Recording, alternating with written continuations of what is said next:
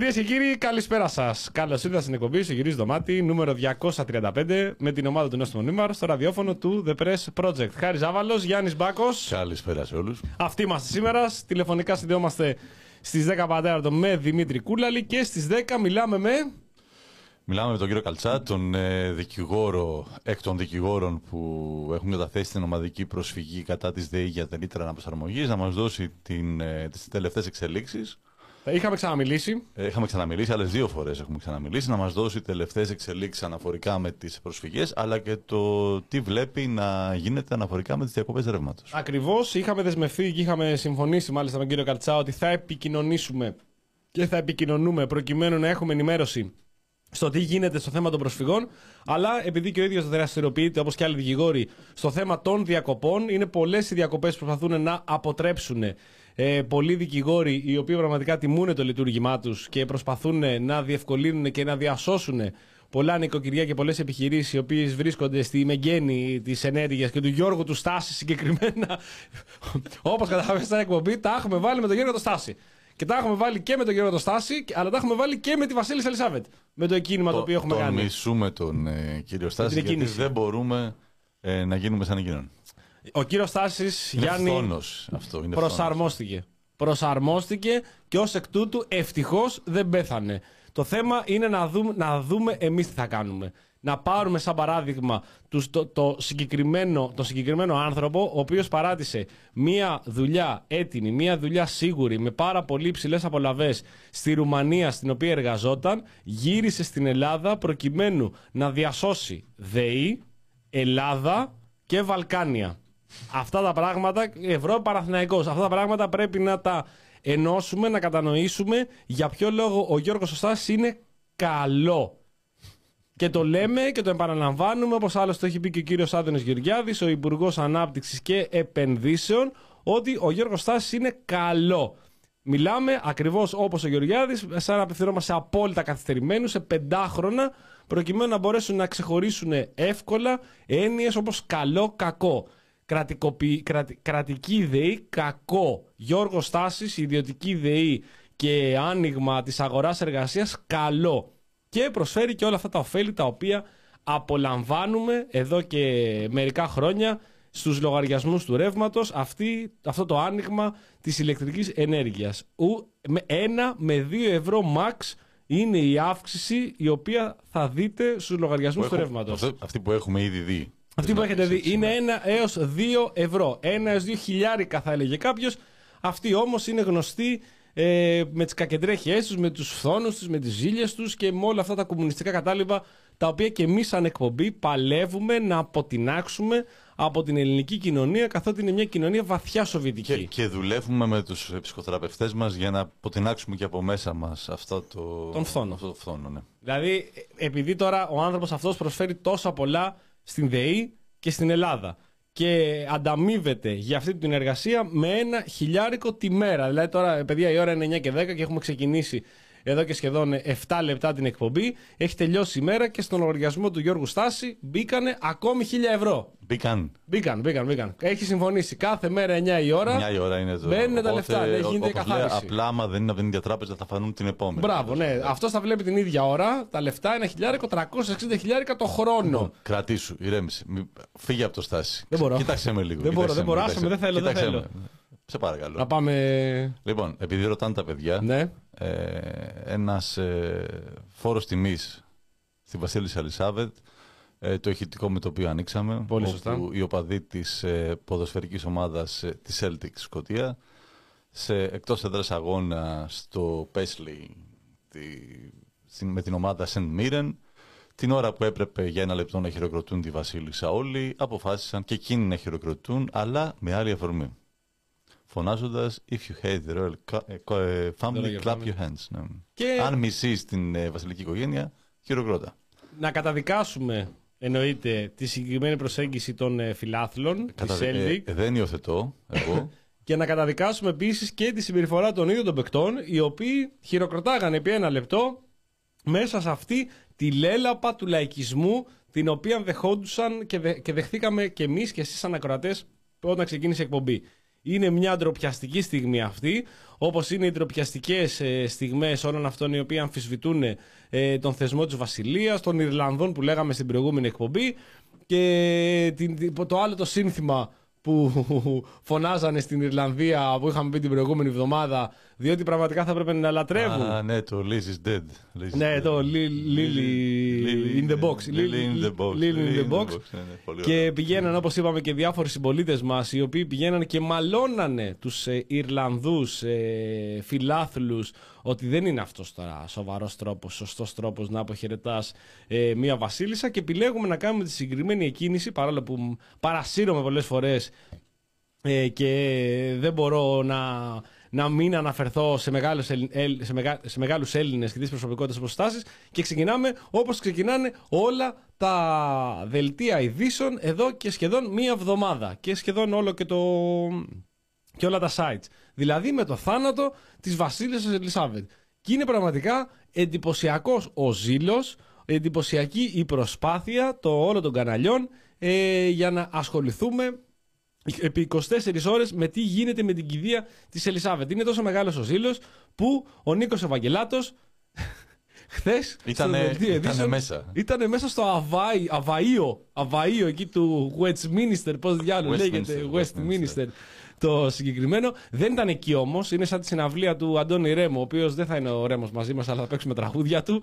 Έτσι λοιπόν και ο Ευαγγελάτος ε, επισκέφθηκε το Αβαΐο μέσα σε ένα εκπληκτικής ομορφιάς CGI green screen που κάνανε εκεί το επιτελείο του δελτίου. του. Έχει, έχει δώσει ρεστά τώρα. Αυτό το περιμέναμε. Ήταν, ότι έχει μαλώσει τον Πούτιν, έχει πάει δίπλα στον Πούτιν, έχει κάνει τα πάντα. Δεν είναι... ε, ο τύπος μιλά με τα. Το, το... Ε, Πάντως, συγγνώμη, ναι, το ναι. καλύτερο ήταν τσούχτρες. Οι Μέδου ήταν πιο μεγάλες από την Ευαγγελάτου. Κοίτα, στο Αβαΐο που ήταν πάντως χθες ήταν σε, σε κανονική σε κλίμακα. είναι ναι. σε real size, ήταν δηλαδή έτσι πολύ μικρός που στην, στην πόρτα όπως έμπαινε ρε παιδί μου Ευαγγελάτος. Ενώ στα προηγούμενα, στα περσινά που είχε κάνει τα, αυτά τα green screen, ήταν λίγο περίεργο όπω πώς έβγαινε. Ε, δυσκολευόντουσαν. Ναι. Να θυμίσουμε ότι ο γίγαντας που λέγεται Νίκος Ευαγγελάτο, ο οποίος βραβεύτηκε κιόλας από το ίδρυμα ε, Μποδοσάκη, δεν θυμάμαι, σαν από αυτά τα ιδρύματα, ναι, ναι. σαν ε, πολύ, ο καλύτερος μεσογράφο πέρυσι ε, ναι, στην Ελλάδα. Ε, ε, έχει φτάσει στο σημείο, σε αυτά τα εκπληκτικά, όπως είπαμε, γραφικά τα οποία φτιάχνει, να ξεθάψει μέχρι και το ένα από τα παιδιά της ε, Ρούλας Πισπυρίγκου.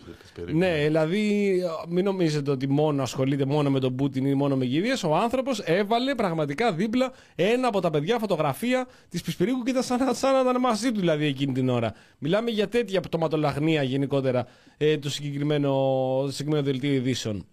Χθες λοιπόν μπήκε στο Αβαΐο που θα διεξαχθεί η τελετή της κηδείας της Βασίλισσας Ελισάβετ. Οπότε, όπως καταλαβαίνουμε, στο επόμενο, στην επόμενη, στο επόμενο δελτίο ειδήσεων θα το δούμε και μέσα στο, μέσα στο μπουντρούμι που έχουν άταφο το Φίλιππο. Κατά πάσα πιθανότητα εκεί. Θα το δούμε και αυτό μέσα στο κουτί ε, και μέσα, στο, μέσα, στον τάφο. Αλλά ε, υπάρχουν και διάφορες προσεγγίσεις διαφόρων άλλων ε, φίλων ε, της εκπομπής και μη και τα λοιπά που γράφουν ότι επιτέλους την παραχώσανε, θάψτε την επιτέλους να τελειώνει τη γυναίκα, τη κάνουν τούρα ε, αυτές τις μέρες. Έχουν ξεκινήσει και με τη λιμουζίνα την οποία ενημερωθήκαμε ότι σχεδίασε η ίδια η Ελισάβετ, ναι, φαντάζομαι έχει μεγάλη εμπειρία στο βιομηχανικό σχέδιο. ναι. Δηλαδή δεν υπάρχει περίπτωση. Κάθε γωνία της λιμουζίνας. Ε, κάνει μια περιφορά σε όλη την ε, Αγγλία, στη Σκωτία από όπου ξεκίνησε και τώρα έχει επιστρέψει στο Λονδίνο όπου διάφοροι άλλοι πολίτες, ε, φίλοι και μη ή απλοί τουρίστες περιμένουμε και 12-14 ώρες αναμονή στην ουρά προκειμένου να μπορέσουν να πάνε για να προσκυνήσουν ε, το σκήνομα, το, το, το φέρετρο της Βασίλης Ελισάβετ. Όλα αυτά για να μην μπούμε τώρα σε λογική και σε σύγκριση ή αν είναι λογικά ή δεν είναι λογικά και αν θα περίμενες ή όχι 12 ώρες προκειμένου να δεις την Ελισάβετ μέσα στο φέρετρο. Κοίταξε, ε, δεν είμαστε τώρα για τίποτα μουσουλμάνοι να καθόμαστε να κάνουμε τέτοιες τελετές, να προσκυνάμε περίεργα πράγματα και να είμαστε δωρολάτρε. Ε, βέβαια. 10-12 ώρες για τη Βασίλισσα ή αναμονές για τις ε, παντόφλες του Παίσιου είναι φυσιολογικά πράγματα. Ή μια εικόνα, ξέρω εγώ, το άξονα εστί που θα έρθει. Ή που κουβαλούσαν νεκρό τον. το Μητροπολίτη και το Παλαιομελογιλτών εκεί πέρα που ήταν. Ή ότι θα έρθει το χέρι, το μυροφόρο του τάδε Αγίου. Αυτό και υπήρχαν προφανώς πολύ μεγάλες αναμονέ. Εδώ μιλάμε για μια βασίλισσα τώρα, στην οποία πάλι ο κόσμος επιλέγει να. Εντάξει. Προφανώς υποθέτω, υποθέτω ότι ένας πολύ μεγάλος ε, αριθμός ατόμων οι οποίοι περιμένουν σε αυτήν την ώρα είναι και για λόγω τουριστικών ε, διαφόρων. Καλά, ε, ρε φίλε, και για τουρίστας, ε, συγγνώμη. Δεν όχι, δεν θα περίμενα. Όχι. Μα ε, δεν το συζητώ. Εδώ δεν πάω περιμένω ούτε τρία λεπτά. Ε, στην ουρά της τράπεζας πηγαίνω και στο μετά από το πεντάλεπτο τσακώνομαι. Δεν είναι θέμα να πάω περιμένω 14 ώρες. Δηλαδή. Είμαι από αυτούς τους περίεργους. Ε, οπότε, απλά υποθέτω όμως ότι ένας μεγάλος αριθμός πέρα από τους Άγγλους, οι οποίοι μπορεί να πάνε γιατί είπαμε και στην προηγούμενη εκπομπή το πόσο πολύ αγαπάνε τη Βασίλισσα, ε, είναι και πάρα πολλοί τουρίστες οι οποίοι σου λένε ότι είναι ευκαιρία τώρα να, που βρίσκομαι εδώ πέρα και εντάξει, έχει ένα μεγάλο τουρισμό γενικότερα και το Λονδίνο, προκειμένου να μπορέσω να μου πεις θα χαλάει ολόκληρη μέρα για να περιμένεις να προσκυνήσεις το δώμα της Ελισάβετ. Ε, εντάξει, οι τουρίστες γενικότερα δεν φημίζονται για δεξιμπράγματο σε, ε, μέχρι ένα σημείο. Ε, θα ήθελα να πούμε δύο κουβέντες και για, τις, για τους οπαδούς Celtic που για μένα είναι πολύ ναι, ναι, ναι. Είναι, άξιο, αξιομνημονευτοί.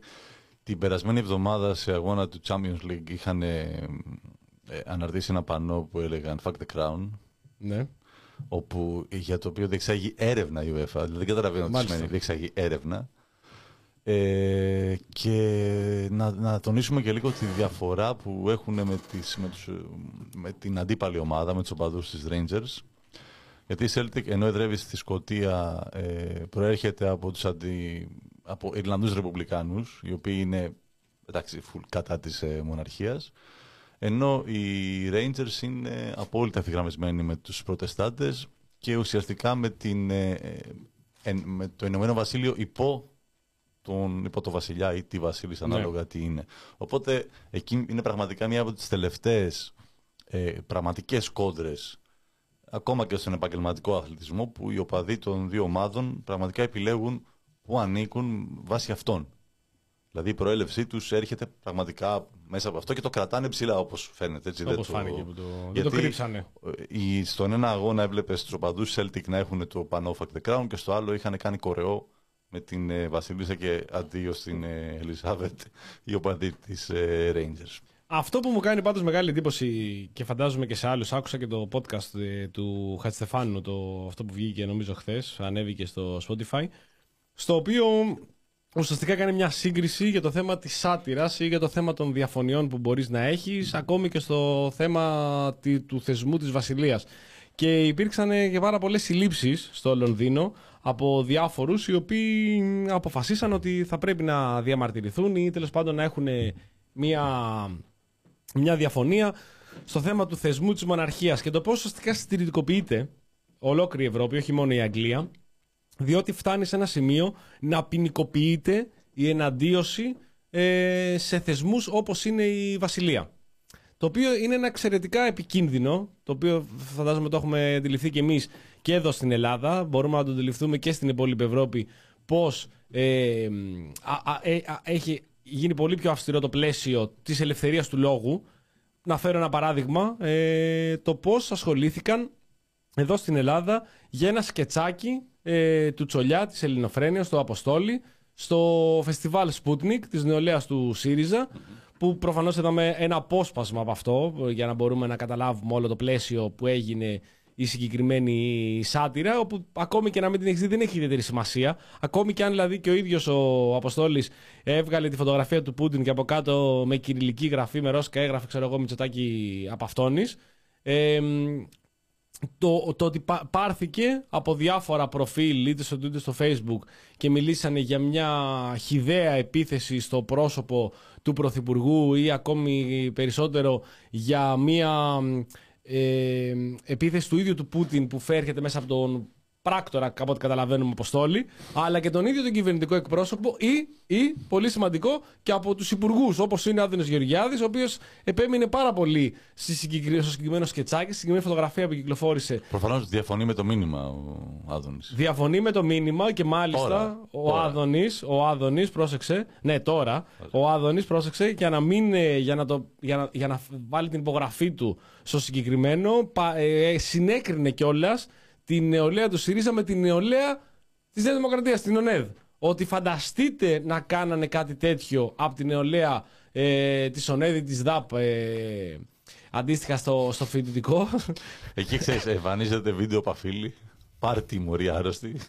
Πάρτι μωρή με άρρωστη. Το ότι πόσοι πασπίτες ε, απαυτώνονται.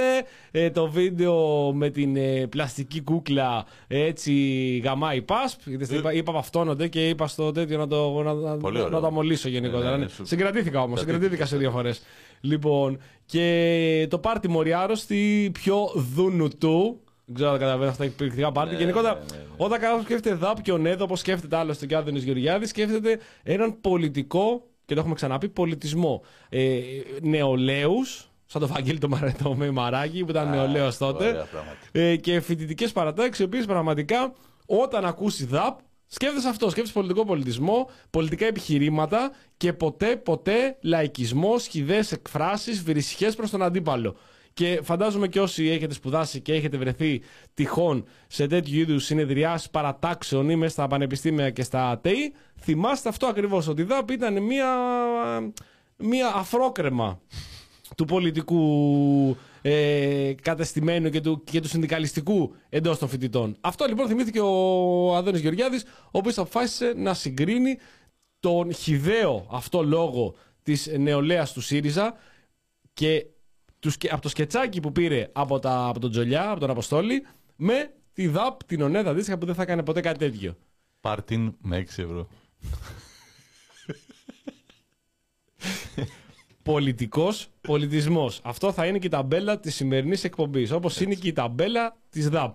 Ε, οπότε εδώ βλέπουμε και ένα πολύ προβληματικό πλαίσιο στο οποίο έχει διαμορφωθεί ε, και μάλιστα και στο, και στο podcast αυτό το οποίο άκουσα σήμερα ε, συγκρίνει ακριβώς αυτό δηλαδή την οπισθοδρόμηση σε θέματα ελευθερίας λόγου και σάτυρας στην Ευρώπη, στην Αγγλία και στην Ευρώπη καθότι πια η Αγγλία δεν είναι στην Ευρώπη έτσι έφυγε η Ευρωπαϊκή Ένωση μας πρόδωσε, δεν μας ε, πρόδωσε όλους εμάς την πατρίδα μας στην Ευρώπη ε, και συγκρίνει την Ευρώπη και την Αγγλία με την Αμερική που αντίστοιχα στην Αμερική με την πρώτη τροποποίηση του συντάγματος για την ελευθερία του λόγου πολύ, γνωστή, ε, πολύ, πολύ, πολύ γνωστές σατυρικές εκπομπές στην τηλεόραση, κάτι το οποίο δεν υπάρχει στην ελληνική τηλεόραση, όπως είναι στην αμερικάνικη, ε, όπως είναι ο, ο Όλιβερ ή ο Φάλλον, θα πούμε για αυτόν εδώ μεταξύ πώς έβγαλε σήμερα ένα... Ο Τζέμι Φάλλον. Ναι, ναι. Καλά, λέγεται έτσι είναι τίποτα ε; όνομα Δημήτρης κάτι. ναι, ναι, όπως ο Κλάπας, ε, όπως αρέσει ο Κλάπας.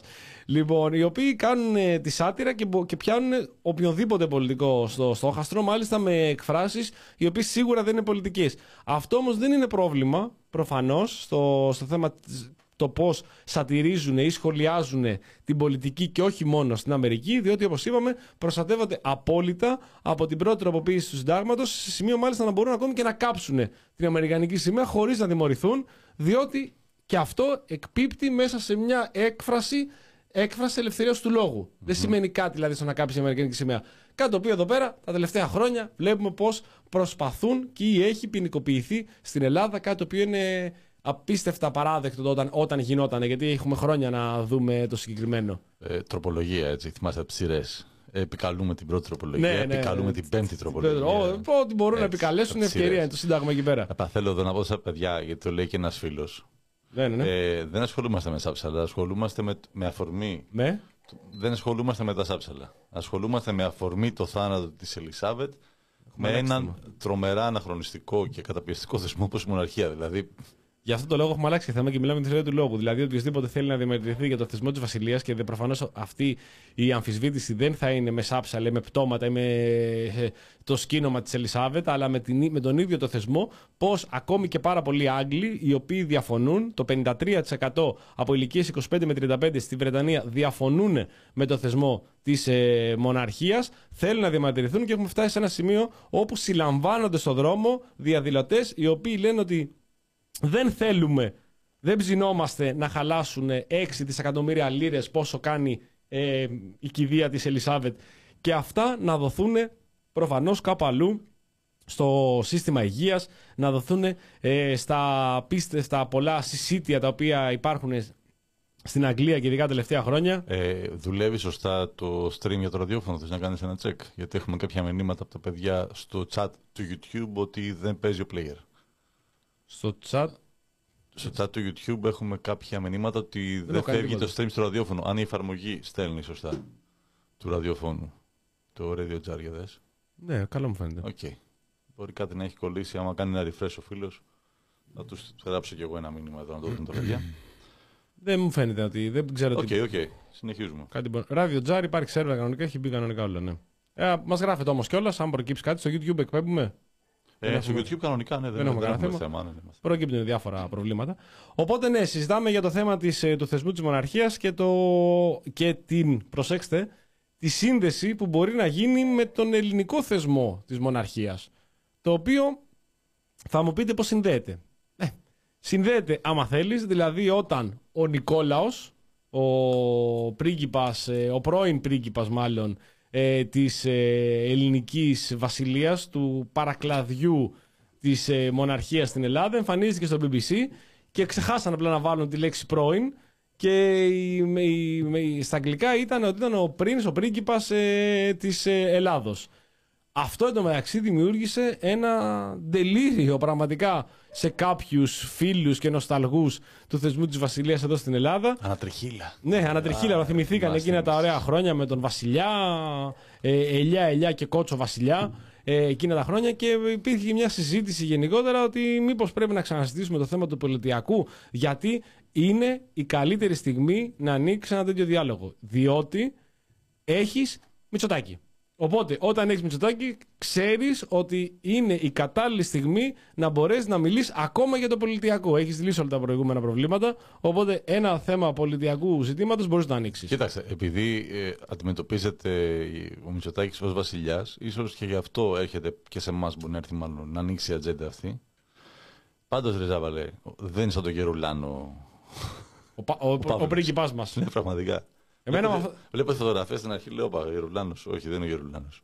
Εμένα αυτό το μουστάκι, το μουστάκι μου θύμισε τον Δον Κιχώτη. Δεν την πρώτη φορά που τον είδα. Έχει και κάτι έτσι πιο.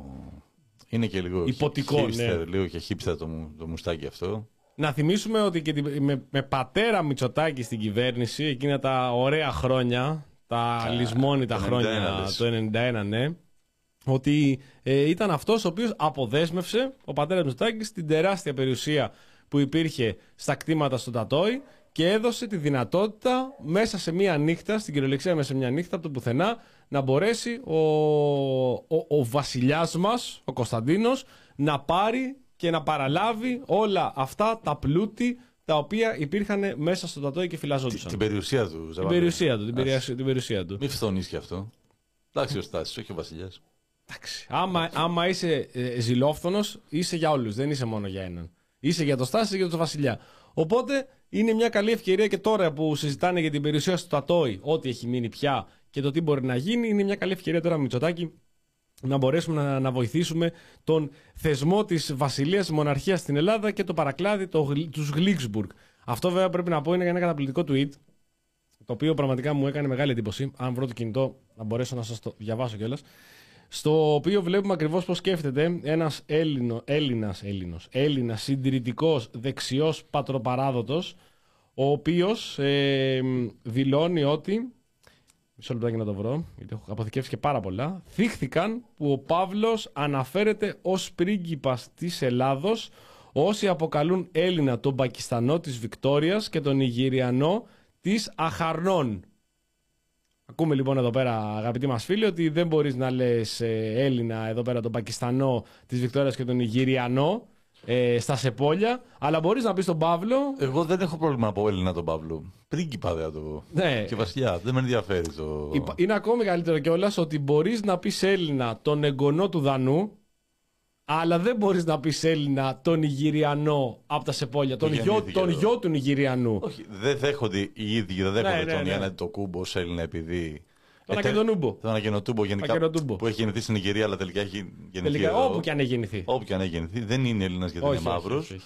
Ε, αλλά αυτός ο οποίος είναι απόγονος ε, Δανών και είναι φυτευτός, ένας φυτευτός άεργος τύπος με μεγάλη περιουσία, μπορεί να είναι. Ήταν ο προπάπους του Ε. συγκεκριμένα Δανός, για να μην λέμε και. να μην βγάζουμε και fake news. Ο προπάπους του ήταν ο Δανός, Ε. αλλά αυτός, αυτό. Γιατί εδώ δεν έχουμε απλά ένα ρατσισμό. Εδώ δεν είναι, δεν είναι ρατσιστική προσέγγιση. Εδώ είναι καθαρά φιλετισμός.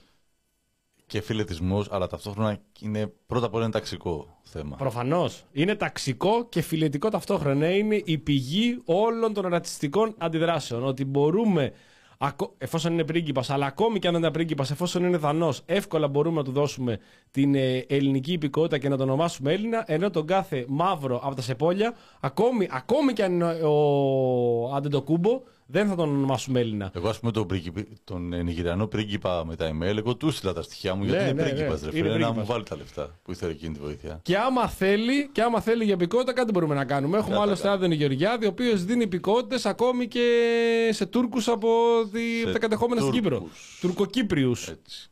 Αλλά όλοι οι υπόλοιποι παιδιά να ξέρετε ότι είστε πουλημένα πρωτοτάκια και τουρκόπουλα γκρίζι λύκη. Να το θυμηθούμε αυτό και δεν το έχουμε πει καθόλου. Ότι όσοι ακούνε εδώ την εκπομπή και εμείς οι ίδιοι είμαστε ακριβώς αυτό.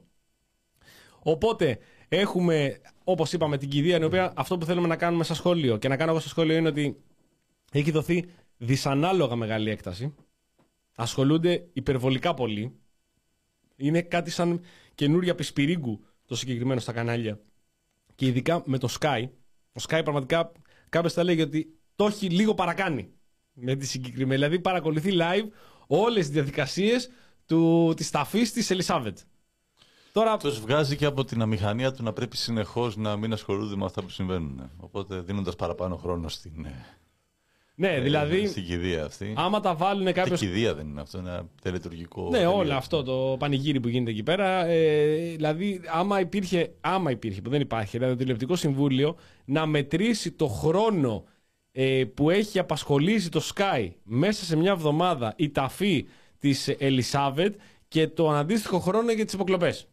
Είμαι σίγουρος ότι έχουμε μια μ, υπερβολικά δυσανάλογη έκθεση στο θέμα ε, της κηδείας Ελισάβετ. Πιστεύω ε, με, για τις υποκλοπές το πιο πιθανό να βρούμε περισσότερο χρόνο για το αν ε, παρακολουθούσε ο Τσίπρας τον Καμένο και τον Κοτζιά παρά Και για τον το... Πιτσιόρλα. Και τον Πιτσιόρλα παρά που τελικά δεν ήταν... ε, όλοι έχουν ε, διαψεύσει και ο Καμένος ήταν άλλος Καμένος τον οποίο δεν παρακολουθούσαν ε, παρά για τις υποκλοπές ε, αν εξαιρέσει λίγο το θέμα Ανδρουλάκη το οποίο δεν μπορούν και αυτοί να μην... που Ναι. Δεν γίνεται να μην αναφερθούν. Ε, Είναι αδύνατον. Δηλαδή, τι θέλω να πω και σαν παράδειγμα. Ε, Σήμερα, γιατί δεν έχω δει καθόλου, ούτε βλέπω προφανώς, απλά επειδή βλέπω τα αποσπάσματα που κυκλοφορούν με όλο το ρεπορτάζ από τη Σία Κοσιόνη, από όπως είπαμε τον Ευαγγελάτο προηγουμένως, στο θέμας τη κηδείας. Είχαμε μια πολύ μεγάλη αποκάλυψη. Όπου στην εξαστική, στη Βουλή, ο επικεφαλής της ΑΔΑΕ, ο κύριος Ράμος, αποκάλυψε ότι ο ίδιος ο Κοντολέων, ο πρώην διοικητής ΣΕΙΠ, ο Κλαρινής Τζις που, είχαμε πει, που είχε μπει σε αυτή τη θέση, ε, είναι με δικιά του εντολή η καταστροφή του αρχείου παρακολούθησης για τον Νίκο Ανδρουλάκη. Και ότι έγινε την ίδια στιγμή, την ίδια μέρα και σε ξαναλέμε, αυτό το λέει ο ε, επικεφαλής της ΑΔΑΕ, ο κύριος Ράμος, ότι την ίδια μέρα που βγήκε ο Ανδρουλάκης και είπε ότι με παρακολουθούσαν, προσπαθήσαν δύο φορές να με παρακολουθήσουν, με την Ape και με το Predator, Pre- Predator, Predator, Predator, Predator. μπράβο, την ίδια μέρα ε, δόθηκε εντολή από τον Κοντολέοντα, Κοντολέον να καταστραφεί το αρχείο παρακολούθησης. Πρόσεξε εδώ, λεπτομέρεια. Δεν, Ναι. είναι, η- δεν είναι η μέρα. Εδώ, επειδή άκουσα τη συνέντευξη και του κύριου Τέλογλου, με τη συνεργάτητά του μου διαφεύγει το όνομα, αλλά και του δημοσιογράφου που, του Κουκάκη, εδώ στο Κωνσταντίνο του Πουλή, Μάλιστα. ε, μ, λένε ότι μόλις επικοινώνησαν με την ε, ΑΔΑΕ, ΑΔΑΕ το λέω, Ναι, δε, δε. γιατί είναι και η ΑΔΑΕ που είναι οικονομική μπερδεύομαι. Ναι, ναι, ναι. Μόλις Μακριά επικοινώνησαν μας, με την μακριά μας. ΑΔΑΕ, πριν οποιαδήποτε δημοσιοποίηση, με το που επικοινώνησαν σταμάτησαν όλα. Μάλιστα. Και υπάρχει και αυτή η φοβερή σύμπτωση ότι όποιος παρακολουθεί το από την ΑΕΠ, παρακολουθεί το και από τον Predator. Άκου εδώ τώρα. Φοβερή σύμπτωση. Είναι, μη σε- είναι να μην σε θέλει. Ε, πραγματικά, όσοι δεν έχετε ακούσει, πιστεύω περισσότεροι που μας ακούνε τώρα, αλλά και μετά στο βίντεο που θα μείνει, ε, το έχουν δει. Οπωσδήποτε να δουν τις συνεντεύξεις και του Τέλογλου και του Κάκη εδώ στο Κωνσταντίνο είναι φοβερά αποκαλυπτικές. Ε, και να θυμίσουμε ότι η δικαιολογία για την καταστροφή του αρχείου παρακολούθησης για τον Νίκο Ανδρουλάκη ήταν ότι η ΑΕΠ. Τώρα, γι' αυτό είναι να μην σε θέλει, είναι σαν το όνομα του Μέρφυ, έτσι. Δηλαδή είναι μη τριπτός στο κακό. Άμα ένα πράγμα πάει στραβά, πάνε όλα. Τίποτα, πάνε όλα. Μετά ένα-δύο σίγουρα θα γίνει και τρίτο. Το τρίτο κακό λοιπόν το οποίο έγινε ήταν ότι εκείνη την περίοδο η ΑΕΠ πήρε νέα συστήματα και όταν έγινε το update στα νέα συστήματα έτυχε τώρα έσπασε διάρκεια στο ποδάρι του και διέγραψε όλα τα στοιχεία της παρακολούθησης, ρε παιδιά. Και το άλλο που είναι πολύ ενδιαφέρον και το, αυτό το αναδεικνύει πολύ ωραία ο κύριος Τέλογλου, Ναι, ναι, ναι. είναι ότι ε, ενώ παρακολουθούσαν τον, ε, τον Ανδρουλάκη, είχαν την ε, εισαγγελική ας πούμε, άδεια αυτή για ένα μήνα, ε, δόθηκε παράταση. Αυτό σημαίνει πως άμα μπορούσε να έχει πρόσβαση ο Ανδρουλάκης στους λόγους για τον οποίο τον παρακολουθούν, το οποίο δεν επιτρέπεται βάσει του νόμου που είχαν ψηφίσει λίγους μήνες πριν, ε, βρήκαν κάτι τον πρώτο μήνα και έπρεπε να δοθεί παράταση. Τι βρήκατε ρε παιδιά για τον ε, Ανδρουλάκη; Και τη μέρα που εκλέγεται σταματάνε όλα γιατί είναι κακούργημα να παρακολουθείς πολιτικό αρχηγό. Δηλαδή εκείνη τη μέρα τελειώσαν όλα. Δεν, Ήταν νόμιμο, αλλά δεν ήταν σωστό. ε, δεν ήταν ηθικό. Δεν ήταν ηθικό προφανώς. Και άμα το γνώριζα, δεν θα το επέτρεπα. Γιατί έβα- τόνιζε και έτσι τις λέξεις. Κάθετος. Τελείωσε. Έτσι. Εμένα και δεν με τα είχε πείσει. τζιτζίκια να κάνουν ε, να Πάρτι πέφτουν από straight πίσω. through που έλεγε ο Ζαπέτας. Ο, βλέπετε λοιπόν ότι αυτά τα οποία συζητάμε τώρα στο Sky σήμερα θα ασχοληθούν για το τι έγινε με την ατρόμητη η Μέγκαν. Ζητά να συναντηθεί πρόσωπο με πρόσωπο με τον Βασιλιά Κάρολο. Λίγες ώρες δεν τα φύγει Βασίλης Ελισάβε. Τα θέματα προβληματίζουν τη βασιλική οικογένεια. Φαίνεται ότι επέστρεψαν, αγαπητοί μας φίλοι. Να ένα πολύ σοβαρό ζήτημα το οποίο μπορείτε να συζητήσετε και με τους φίλους σας. Τι γίνεται με τη Μέγκαν, είναι τόσο ατρόμητη; Γιατί θέλει να μιλήσει με τον Βασιλιά, ε, με τον Βασιλιά Κάρολο; Αλλά υπάρχει γενικότερα προφανώς μια προσέγγιση της κυβέρνησης σε μια πιο κοσμοπολίτικη εκδοχή, σε ένα έτσι πιο ανάλαφρο. Ε, γιατί ο ίδιος ο Πρωθυπουργός, ο ίδιος ο Γιώργος Μητσοτάκης, επέλεξε σήμερα το πρωί να κάνει ένα διαφορετικό, μια διαφορετική τύπου Όχι, ρε. συνέντευξη. Κάτι το οποίο δεν μας έχει συνηθίσει να πούμε στις προηγούμενες συνεντεύξει. Δηλαδή, όταν είχε πάει στον Νίκο, το- όταν είχε πάει ο Χατζη Νικολάου. Είναι πραγματικά ανθρώπινος, φίλε. Είναι ανθρώπινος, είναι ανθρώπινος.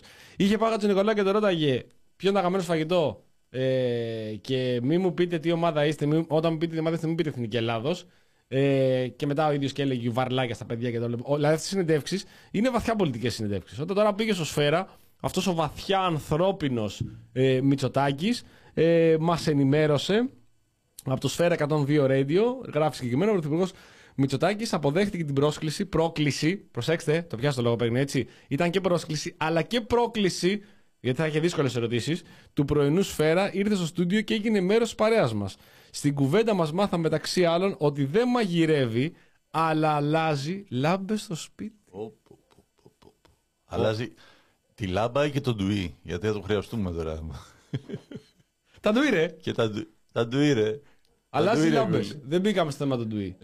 Πόσες Πρόσεξε. πιθανότητες δίνει, αν, Ναι, υπάρχει, ναι. αν υπάρχει κάποιος στο chat να μας πει να τον προκαλέσανε, να τον προσκαλέσανε, συγγνώμη. Και να τον προκαλέσανε. Όχι, και όχι να αυτοπροσκλήθηκε. Ε, του αρέσει να ακούει μουσικό ραδιόφωνο. Εμείς περιμένουμε θα ακούσει πολιτικό ραδιόφωνο να ξέρει. δεν Έχουμε ενδιαφέρει, βαθιά και δηλαδή, τώρα- πολιτικός, δε. Στις διακοπές, στα τρίμερα σου, τι ακούσετε, φίλε. Περίμενε, περίμενε. Η πρόσκληση πρόκληση επίσης μας αποκάλυψε ότι γυμνάζεται δύο φορές την εβδομάδα και φυσικά ότι είναι πρωινός τύπος αφού κάθε πρωί ξυπνάει στις 7 παρατέταρτο. Γιατί στο σφαίρα κάθε μέρα μας ξεκινάει με εκπλήξεις. Θαυμαστικό καρδούλα. Βαθιά, ξαναλέμε, πολιτικός. Ξυπνάει από τις 7 παρατέταρτο. Τι ώρα φεύγει το πλοίο για Κρήτη. Δεν ξέρω, ρε φίλε. Ε, κάπου εκεί, δηλαδή Με φεύγει, πλοίο. ξυπνάει πρωί- το Πλοίο. πρωί. Ε, Πλοίο.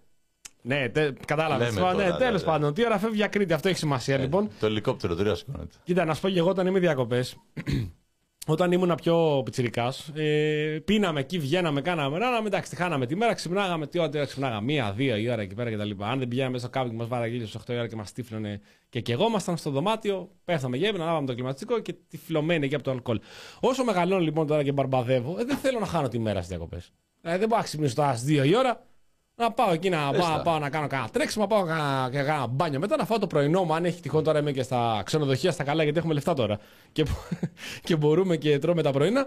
Θέλω να ξυπνάω πρωί. Αυτό κάνει και ο Μητσοτάκης. Αν κάτι έχουμε σαν λαός, κοινό όλοι, είναι ότι δεν τρώμε πρωινό κανείς. Στα σπίτια του, αλλά μα βρούμε. Μπουφέ με πρωινό. Αλλά κατοχικό σύνδρομο. Σαν τη CNN, Δεν ορμάμε γίνεται πάνω. αυτό το παιδί. Παριούνται να γεμίζουν οι άνθρωποι. Και ο Μητσοτάκης λοιπόν, επειδή είναι μόνιμες διακοπές, δεν θέλει να χάνει τη μέρα. Του ξυπνάει από τις 7 παρατέταρτο. Και μπορεί και πιάνει τη. Κάρπε diem. Κάπρε, κάρπε, δεν ξέρω τα λατινικά καλά. Άδραξε τη μέρα, φίλε Γιάννη. Αυτό τώρα, παιδί. λοιπόν είναι το, η, η γνώση που παίρνουμε σήμερα από αυτή την πρόσκληση, πρόκληση του Μητσοτάκη. Και επειδή μιλάμε για το πολιτιστικό ρεπορτάζ σήμερα και έχουμε πιάσει, όπως βλέπετε, τα πιο ανάλαφρα, πρέπει να τονίσουμε την εκπληκτική πραγματικά εμφάνιση του Νότι Μηταράκη σήμερα, χθες μάλλον το βράδυ, πότε ήταν σε ένα Τι σύριαλ. ήταν αυτό, εγώ δεν κατάλαβα ποιο σύριαλ είναι. Πολύ καλός σου λέει. Πολύ Λοιπόν. καλός, πολύ φυσικός. Ήταν στο. σ- Α, υποθέτω τώρα, δεν ξέρω. Υποθέτω. Ήταν στο σύριαλ που λέγεται Γλυκάνισος. Αν είναι αυτό. Είναι ένα σύριαλ που έχει ξεκινήσει τώρα. Δεν, δεν, σου λέω ότι έχω καταλάβει από αυτά που έχω δει σήμερα, δεν έχω προλάβει να δω πολλά. Τέλος πάντων, δεν, συ- δεν- μπορεί να έχω κάνει λάθος. Κρατάμε ότι ο Μηταράκης εμφανίστηκε σε σύριαλ στο οποίο πραγματικά δίνει μια εκπληκτική ερμηνεία. Άμα το βρω και όλα θα σας δώσω τη χαρά να τα ακούσετε κι εσείς σε περίπτωση ότι δεν, δεν το έχετε ακούσει και δεν την έχετε δει, αν και έγινε viral σήμερα από το πρωί. Ο οποίος είναι και αυτός βαθιά πολιτικός και ε, εμφανίστηκε και μας ενημέρωσε ότι η Χίος είναι πανέμορφη. Λοιπόν, δεν το βρίσκω, όχι, είπε δεν είναι όλο αυτό. Ε, αυτό, το είπε όλο αυτό, να έτσι. το, να το, να το, βρήκα, το βρήκα. Κάτσε να βάλω εδώ λίγο τον ήχο. Παιδιά, απολαύστε Grinch, ε, ενώ απολαύστε φοβερή ερμηνεία. Λοιπόν, για να δούμε αφροτώσει. Μπράβο. Περπατάει ένας εδώ, μπαίνει στο γραφείο. Τι έγινε Δημήτρη, δεν χτυπάς πόρτα. Ήθελα να σε ρωτήσω κάτι, αλλά θα περάσουμε μετά, με συγχωρείτε. Καλά, ολονών οι ερμηνείες είναι καταπληκτικές του μεταξύ. Δεν φοβερό, χτυπάς κόσμο. σε φοβερό. βάρκα, σε βάρκα γεννήθηκε, γεννήθηκες. ρε Δημήτρη. Δεν χρειάζεται. Πέρασε μέσα. Μηταράκης. Εμείς τελειώσαμε. Όπως είπαμε, όταν τα έχεις έτοιμα, τα στέλνεις στο γραφείο μου. Εννοείται κύριε Υπουργέ θα τα έχετε σύντομα. Ευχαριστώ. Και να σου πω, κανόνισε κάποια στιγμή ένα στοιχείο, τόσες φορές το έχουμε πει. Βεβαίως, με την πρώτη ευκαιρία είναι πανέμορφο νησί Χίος. Καλή συνέχεια. Καλή συνέχεια. Εδώ βλέπουμε ένα επεισόδιο, ακούμε ένα επεισόδιο από τις οικογενειακές ιστορίες. όπου ο κ. Μηταράκης μιλάει με τον ξάδερφό του, δεν ξέρω τι. Και με τον Δημήτρη που δεν ξέρει να βαράει μια πόρτα όταν μπαίνει μέσα στο γραφείο. Αυτό λοιπόν, αγαπητοί μας Δημήτρης, φίλοι. Δεν βαράει πόρτα πριν πει στο Όταν μπαίνει γραφείο. Δημήτρη, γεννήθηκε σε βάρκα. Ναι, ναι, ναι. λοιπόν, αυτή λοιπόν, αγαπητοί μας φίλοι, είναι η κυβέρνηση της Νέας Δημοκρατίας. Δηλαδή, την ίδια μέρα είχαμε εμφάνιση του Υπουργού Μεταναστευτικής Πολιτικής σε ένα σύριαλ, στο οποίο ε, παίζει, τον, τον, παίζει τον εαυτό του, έτσι. Παίζει τον ε, Υπουργό. Δηλαδή, φανταστείτε να παίζει και κάτι άλλο δηλαδή. Οπότε πάλι καλά παίζει τον Υπουργό. Και το πρωί, το επόμενο πρωί, ο Μητσοτάκης αποδέχτηκε πρόκληση-πρόσκληση από το Σφαίρα, όπου μας είπε ότι δεν αλλάζει λάμπες του ξυπνάει σε 7 παρατέταρτο. Αυτό λοιπόν είναι η κυβέρνηση της Δημοκρατίας. Αν μου πεις ότι υπάρχουν προβλήματα, ότι τώρα με το ενεργειακό ή ακόμη καλύτερα ότι έχουμε πόλεμο, θα έλεγε κάποιος. Αυτά λοιπόν, αγαπητοί μας φίλοι, είναι προβλήματα τα οποία δεν πρέπει να σα απασχολήσουν. Δεν πρέπει να. Θα πάρω εγώ το, το κουλάλι, μια και έχω συνδίκη εδώ και στο Bluetooth. Δεν πρέπει να σα απασχολήσουν, διότι αυτό πρέπει να κρατήσετε, αγαπητοί μας φίλοι, είναι ότι έχουμε πόλεμο. Έχουμε πόλεμο και είμαστε οριακά. πόλεμο με τη Ρωσία, Έχουμε κατά πόλεμο βάση. με τη Ρωσία ακριβώς και είμαστε οριακά πριν η Ρωσία όντως μας κηρύξει τον πόλεμο. Διότι μετά τις, ε, παρου- τις τοποθετήσεις της ε, αδερφής του Κυριάκου Μητσοτάκη της Ντόρας ε, Μπακογιάννη, η οποία μας ενημέρωσε ότι έχουμε πόλεμο με τη Ρωσία, τόσο εμείς όσο και όλη η Ευρώπη, η ρωσική πρεσβεία, αυτά τα πουτινάκια που είναι εδώ πράκτορες και είναι κατεστημένοι στην Αθήνα, ε, γράψαν ένα tweet στο οποίο ενημερώσανε και μας ενημερώσανε ότι η Ρωσία δεν έχει κηρύξει τον πόλεμο στην Ελλάδα. Θα έπρεπε εκεί να βάλει ένα ακόμα και μετά από δίπλα να γράφει ακόμα. Προκειμένου να, να, να δώσει ακόμη καλύτερα τον τόνο. Εγώ θα βάζα τελεία και θα βάζα το ακόμα με κεφαλαία. Έτσι για να το δούνε περισσότερο. ναι, για να ναι, κάνει ναι. και μπαμ. Γιατί έτσι όπως το πάμε. Ανασκεύασε σήμερα η Ντόρα Παγκογιάννη, η οποία είπε ότι δεν είναι ότι έχουμε πόλεμο με την ε, Ρωσία, παρόλο που το είπε ότι έχουμε πόλεμο με την Ρωσία. Είναι όπως ο Πέτσας που δεν είπε ότι όποιος δεν προσαρμόζεται. Ναι, πεθαίνει. ναι, ναι, ναι. Και ζήτησε και συγγνώμη από του συναδέλφους του. Πρόσεξε. Ο Μηταράκης ζήτησε συγγνώμη από τους συναδέλφους και ζήτησε συγγνώμη και από όποιον προσβλήθηκε. Διότι κάποιοι είναι πιο ευαίσθητοι. Δεν μπορούμε να κάνουμε κάτι για αυτούς. Εντάξει. Είστε λίγο περίεργοι, είστε και λίγο ευαίσθητοι. Ξίδι που είχε πει και ο Μητσοτάκης. Συγγνώμη. Ξύδι. Ξίδι. λοιπόν, ακριβώς. Οπότε και ο Πέτσας μας είπε ότι όποιοι προσβληθήκατε, ξίδι πρώτον, να κάνετε εντάξει, συγγνώμη, τώρα δεν έγινε για κάτι. Η Μπακογιάννη λοιπόν ανασκεύασε και είπε ότι εννοούσε ότι έχουμε ενεργειακό πόλεμο, παρόλο που ότι έχουμε πόλεμο με τη Ρωσία, το ξαναλέμε. Και η Ρωσία μας ενημέρωσε ότι τουλάχιστον προς το παρόν δεν μας έχει κηρύξει τον πόλεμο. Με Πα- Κυριάκο Μητσοτάκη τίποτα δεν είναι δεδομένο, αγαπητοί μας φίλοι. Παραφράστηκαν τα λόγια της από την ίδια. Ναι. Αυτό. Το παθαίνουν συνά τη κυβέρνηση. Ή ότι δεν το επικοινώνεις όπως ακριβώς σκεφτόταν. Ναι, ναι, ναι. Δεν μπορούσε να Έχουν το κάποιο επικοινωνήσει πρόβλημα καλά. έκφρασης, Ναι, μάλλον, ναι, ναι, ναι. όλοι. Λοιπόν, θα πάρουμε εδώ Δημήτρη Κούλα Για λοιπόν, πάρε, για να Δημήτρη δούμε Κούλα. τι γίνεται με τον πόλεμο. Διότι είναι και λίγο περίεργα τα πράγματα εδώ πέρα με τον Δημήτρη Κούλα γενικότερα. Βρεθήκαμε και το Σάββατο εδώ πέρα, τα είπαμε. Μας έθεσε Έτοιμος είναι, έτοιμος. πολύ. Θίξαν πολλ- πολλά κέρια ζητήματα, τα οποία θα τα επικοινωνήσουμε σε μια άλλη εκπομπή. Ε, Δημήτρη, καλησπέρα. Καλησπέρα, καλησπέρα. Ε, Δημήτρη, φοράς εκείνο το πολύ ωραίο που κάμισο που φοράγε το Σάββατο. Ε, το λινό. λοιπόν, ναι, λοιπόν, ναι. όχι, δεν ήταν μόνο λινό. Παιδιά, θέλω να πούμε Δημήτρη Κούλαλη. γκρι, ένα, ένα γκρι πολύ ωραίο λινό. Ήταν όλος λινός. Όλος λινός, από Ορι- πάνω μέχρι οριακά- κάτω. Οριακά και τα παπούτσια του ήταν λινά. Τα, ή- δηλαδή, Όλος λινός. Από το σκάφος είχε βγει. δεν- είχε έρθει πανόρμο εκεί. Είχε, είχε, Είχε παρκάρει κάτω παρκάρει, στη το- Αλεξάνδρας ναι, Σκάλα. Παραλία Βελοκήπων που λέγεται. Το, κα, το καταμαράν. Και βγήκε ολόκληρος λινός λοιπόν, παιδιά πανόρμου. Ένας άγγελος κυρίου πραγματικά Αέρας. έχει βγει. Πέντε μποφόρ. Πέντε Λες- μποφόρ. λες Έχεις είναι- αναμυστήρες με το που Τι πήγε. έγινε ρε στην έρημο είσαι; Τι έγινε, Κούλαλη. Παρακαλώ, παρακαλώ. Εντάξει, άνοιξε λίγο ανεμιστήρα. Τελικά δεν ήταν το κατάλληλο. Α, Α, εντάξει. όχι, Α, ρε, άναψε τον ανεμιστήρα. Ότι πρέπει είναι τώρα ανεμιστήρα. Η καλύτερη ώρα για να ανάψει ανεμιστήρα είναι τώρα. Κάτσε παλιά- να βάλω. παλιά και- Έπλαινε πιάτα που θυμάσαι. Ναι, ρε. Τώρα είναι ο ανεμιστήρας. Δεν πειράζει. Κάτσε να βάλω και την πεντονιέρα μπρος που θέλω να φτιάξω κάτι εδώ στο φράχτη. ρε παιδί. Ευκαιρία είναι. Γκρρρρ. Λοιπόν, Δημήτρη, καλησπέρα. Θέλουμε να σε ενημερώσω Καλησπέρα. για να ξεκινήσουμε πάρα πολύ γρήγορα ότι έχουμε πόλεμο. Έχουμε πόλεμο τόσο εμείς όσο και η Μη το υπόλοιπη γελάς, μωρό Ευρώπη μου. με τη Ρωσία. Έχουμε πόλεμο και πρέπει να δούμε τι, πρέ- τι μπορούμε να κάνουμε Πώς θα προσαρμοστούμε, είναι δύσκολες οι εποχές που έρχονται. Όπως είπαμε και προηγουμένως, η κυβέρνηση νυχθημερών και κυρίως ο Γιώργος Μητσοτάκης προσπαθεί να βρει λύσεις στα προβλήματα που έχουν προκύψει λόγω του πολέμου της Ουκρανίας και του λόγω του ενεργειακού πολέμου. Και τον είδαμε σήμερα το πρωί στο Σφαίρα, ο οποίος πραγματικά μας εντυπωσίασε με τις ρηξικέλευτες προτάσεις του για την αντιμετώπιση της ακρίβειας. Θέλω λοιπόν το δικό σου σχόλιο πάνω σε αυτό. Καταρχάς, θέλω να ξεκινήσω από το τελευταίο θέμα με το οποίο καταδιαστήκατε, που ήταν ε, η οσκαρική εμφάνιση του Υπουργού του Νότιου Μηδαράκη. Σ' άρεσε; Ε, σχεδόν μας ξεγέλασε με την τεράστια υποκριτική του τέχνη ο κύριος Μηταράκης. για να μπερδεύτηκες. θυμηθούμε... Λες, λέ- λες ότι δεν ήταν υπουργός. Αυτός είναι ηθοποιός. Αυτός είναι ηθοποιός και γίνει υπουργός. Ναι, Όχι ότι είναι αυτός υπουργός είναι- και είναι ηθοποιός.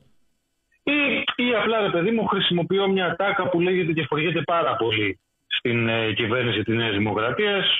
Γενικότερα, όταν θέλουν να αποποιηθούν ευθύνες, όπως για τα pushbacks στο Αιγαίο, μπορούν να επικαλεστούν την ανώτερη υποκριτική τους τέχνη. Το έχει κάνει με πολύ μεγάλη επιτυχία άλλωστε και η Υπουργός Πολιτισμού στην υπόθεση ε, των ε, βιασμών από τον γνωστό ηθοποιό. Ε, και, ε, και σκηνοθέτη, συγγνώμη, τον γνωστό σκηνοθέτη. Λοιπόν, Που είναι στο ε, μάτι του κυκλώνα για το τίποτα. ναι. Λοιπόν, τώρα δεν ξέρω αν έχουμε πόλεμο ή αν έχουμε πόλεμο ακόμα, όπως είπες ε, και εσύ. Η αλήθεια είναι ότι αν το συνεχίσουμε έτσι, πολύ πιθανό και να έχουμε. Ε, και δεν εννοώ φυσικά μόνο το επίπεδο των δηλώσεων, αλλά και το γεγονός ότι η χώρα συνεχίζει σταθερά να μετατρέπεται σε σε ένα ωραιότατο αεροπλανοφόρο των Ηνωμένων Πολιτειών και του ΝΑΤΟ και επικαλούμε και το πρόσφατο εξαιρετικό ε, ρεπορτάζ του Βασίλη του, του ΝΑΤΟ στην καθημερινή την περασμένη Κυριακή που μας έδειχνε ξεκάθαρα ότι η Αλεξανδρούπολη θα μετατραπεί σε σούδα νούμερο 2 και ίσως και ακόμα καλύτερα. Έτσι, για να μην έχουμε καμία απολύτως αμφιβολία για το πού πηγαίνει το πράγμα σε ό,τι αφορά τη γεωπολιτική θέση της χώρας. Τώρα, στον οικονομικό πόλεμο ε, και μετά από το όποιος δεν προσαρμόζεται δυστυχώς ε, πεθαίνει του Στέλιου Πέτσα, το οποίο υποτίθεται ότι ανασκεύασε συνέχεια. Εγώ θα δώσω ειλικρινά συγχαρητήρια στο Στέλιο Πέτσα, γιατί είχε, ήταν ο, ο, ο μόνος που είχε την, ε, την τσίπα να παραδεχθεί στα ίσα όλα όσα πρεσβεύει η κυβέρνηση του Κυριάκου Μητσοτάκη. Από αυτή εδώ την εκπομπή έχω ε, πει και στο παρελθόν ότι αυτή η κυβέρνηση είναι μια νεοφασίζουσα κυβέρνηση. Για μένα δεν χωρά πλέον άλλος ε, χαρακτηρισμός ε, εκτός αυτού υπό την έννοια ότι όταν αφήνεις εν μέσω πανδημίας τα ε, νοσοκομεία σου πλήρως ε, υποστελεχωμένα. Όταν πεθαίνουν άνθρωποι όπως πέθαναν καθ' όλη τη διάρκεια της πανδημίας και των φωνικών κυμάτων που πέρασε η χώρα το 2021, ιδιαίτερα το 2021, ε, χωρίς ουσιαστικά κανένα μέτρο ε, πρόληψης και προστασίας. Και ταυτόχρονα ιδιωτικοποιείς τις ε, εναπομείνασες ε, δημόσιες δομές υγείας, ε, ναι, είσαι φασίστας. Όταν από την άλλη, τη στιγμή που ε, έχουμε την, τι, τι να πω, το ξεζούμισμα, την κλοπή, τη μεγάλη κλοπή ε, και την μεταφορά πλούτου από τα κάτω προς τα πάνω, σε ό,τι αφορά την ενέργεια. Εσύ συνεχίζεις πεισματικά και αρνείσαι να φορολογήσεις όσο αξίζει να φορολογήσεις όλα τα, κατέ, τα καρτέλ της χώρας και ιδίως αυτό της ενέργειας, ναι, είσαι μια φασιστική κυβέρνηση. Γιατί ξέρεις πάρα πολύ καλά ότι εκείνος, ε, η κατάληξη όλων αυτών των ανθρώπων είναι είτε μεταφορικά ο καθημερινός τους θάνατος, είτε πολλές φορές ακόμα και κυριολεκτικά. Θέλω να πω το εξής, ότι ε, λίγο πριν ανοίξουν οι πύλες της 86ης ε, η Ελληνική Στατιστική Υπηρεσία ανακοίνωσε ότι το ΑΕΠ της χώρας, και θα το πούμε αυτό, παρουσίασε μια, παρουσίασε μια αύξηση της τάξης του 7,8% για το πρώτο εξάμεινο αυτού του έτους. Και είχαμε χαρές και πανηγύρια για την κυβέρνηση. Είδατε η Ελλαδίτσα μα κτλ. κτλ. Όλο αυτό το αδονικό πλαίσιο. Ε, Δημήτρη, 7,6 σε σχέση με το περασμένο εξάμεινο. Ακριβώς. Το, το, το, το, αντίστοιχο, το αντίστοιχο περσινό εξάμεινο που τέσσερις μήνες η χώρα ήταν κλειστή. Mm-hmm. Αυτό να τα θυμίσουμε. Πίστανα λοιπόν με κάθε τρόπο αυτή την επιτυχία στο Πρωθυπουργό και το οικονομικό του επιτελείο. Εν τω μεταξύ, ε, θα να πω αυτό πραγματικά, αυτό που για όλες τις άλλες υποθέσεις. Ο Μητσοτάκης είναι άριστος γνώστης ακόμα και των πιο ε, ασήμαντων πληροφοριών. Και για τις υποκλοπές δεν ξέρει τίποτα. Αυτό πρέπει να το προσέξουμε στο Μαξίμ. Για την πάση ω επιχείρημα. Βέβαια, όχι ότι τους πολύ νοιάζει, ε, απλά το σημειώνω. Λοιπόν, για να επανέλθω, πέρα από τα πανηγύρια υπάρχει και η πραγματικότητα. Και αυτή η πραγματικότητα αποτυπώνεται σε μία ακόμα έκθεση. Αυτή τη φορά είναι τα πρόσφατα στοιχεία του Ινστιτούτου Εργασίας της ΓΕΣΕ, σύμφωνα με τα οποία 7 στους 10 μισθωτούς αυτή τη στιγμή στη χώρα έχουν οδηγηθεί σε μεγάλη περικοπή δαπανών για βασικά είδη διατροφής. Και 8 στους 10 αυτό το εξάμεινο, αυτό το χρόνο, είδαν την αύξηση του μισθού με τα κιάλια. Όπως προγραμμίζει πάλι η ίδια η έκθεση, η ίδια έκθεση, οι, οι Έλληνες ε, μισθωτοί χρειάζονται 80% περισσότερο χρόνο από τους Γάλλους και τους Ρουμάνους ε, μισθωτούς για να καλύψουν το αυξημένο κόστος της ενέργειας και υπερτριπλάσιο χρόνο από τους ε, Λιθουανούς για να πληρώσουν τον ετήσιο λογαριασμό της ενέργειας. Τώρα, αν στα 2,4 εκατομμύρια μισθωτούς που δηλώνουν ε, τις ε, περικοπές που σας είπα προηγουμένως, δηλαδή μεγάλες περικοπές δαπανών σε βασικά είδη διατροφή, συνυπολογίσουμε και τους 600.000 ανέργους και τους 1 εκατομμύριο συνταξιούχους με, με αποδοχές που δεν ξεπερνούν, μικτές έτσι, δεν ξεπερνούν τα 820 ευρώ, τότε ακόμα και ο πιο φανατικός οπαδός του σύγχρονου μισοτακισμού θα διαπιστώσει ότι η φτώχεια στη χώρα μας αυτή τη στιγμή, στην Ελλάδα του 2.0, έχει κλείσει στην ασφυκτική μέγενη της μιζέριας περίπου 4 στους 10 πολίτες. Ξέρετε πόσο πάει το ποσοστό αν συμπεριλάβουμε και τα παιδιά που αναλογούν σε αυτή την περίπτωση. Σχεδόν 50% βρίσκονται εκτός της οικονομικής μεγέθυνσης και την οποία πανηγυρίζει αυτές τις μέρες της Τώρα, το ποιος φταίει, έτσι, υπάρχουν πάρα πολλές απαντήσεις. Εγώ θα επιλέξω να πάω και εγώ θεσμικά, όπως πηγαίνει η κυβέρνηση, και να επικαλεστώ την, το πρόσφατο πόρισμα της ε, της Τράπεζας της Ελλάδος, που δίνει μια πρώτη απάντηση. Γιατί σε, αυτή την, σε αυτό το πόρισμα ε, χαρακτηρίζεται η αύξηση του ΑΕΠ στο σύνολό της ως κύριο και μοναδικό απότοκο της αύξησης της κατανάλωσης. Και για να αντιγράψω επίσης θεσμικά, γιατί η καθημερινή είναι ε, θεσμικό όργανο της, ε, της δεξιάς στη χώρα. Για να αντιγράψω λοιπόν πρόσφατο ρεπορτάζ της καθημερινής, μιλάμε για κρατικά λεφτά, ιδιωτική κατανάλωση και οικοδομή στο ρόλο της ατμομηχανής της χώρας. Για να το καταλάβουμε, λίγο να το κάνουμε για ανάφραγο δίφραγα, το ΑΕΠ αυξήθηκε με κρατικό χρήμα, δηλαδή με δικά μας λεφτά. Αυτό είναι το success story που παρουσιάζει η κυβέρνηση. Έτσι, τη στιγμή που αποφεύγει, όπως είπαμε και προηγουμένως, όπως ο διάλογος του Λιβάνι, να αγγίξει τα κέρδη των διάφορων καρτέλ του, του τόπου. Ιδίως φυσικά αυτή την εποχή τα καρτέλ της ενέργεια.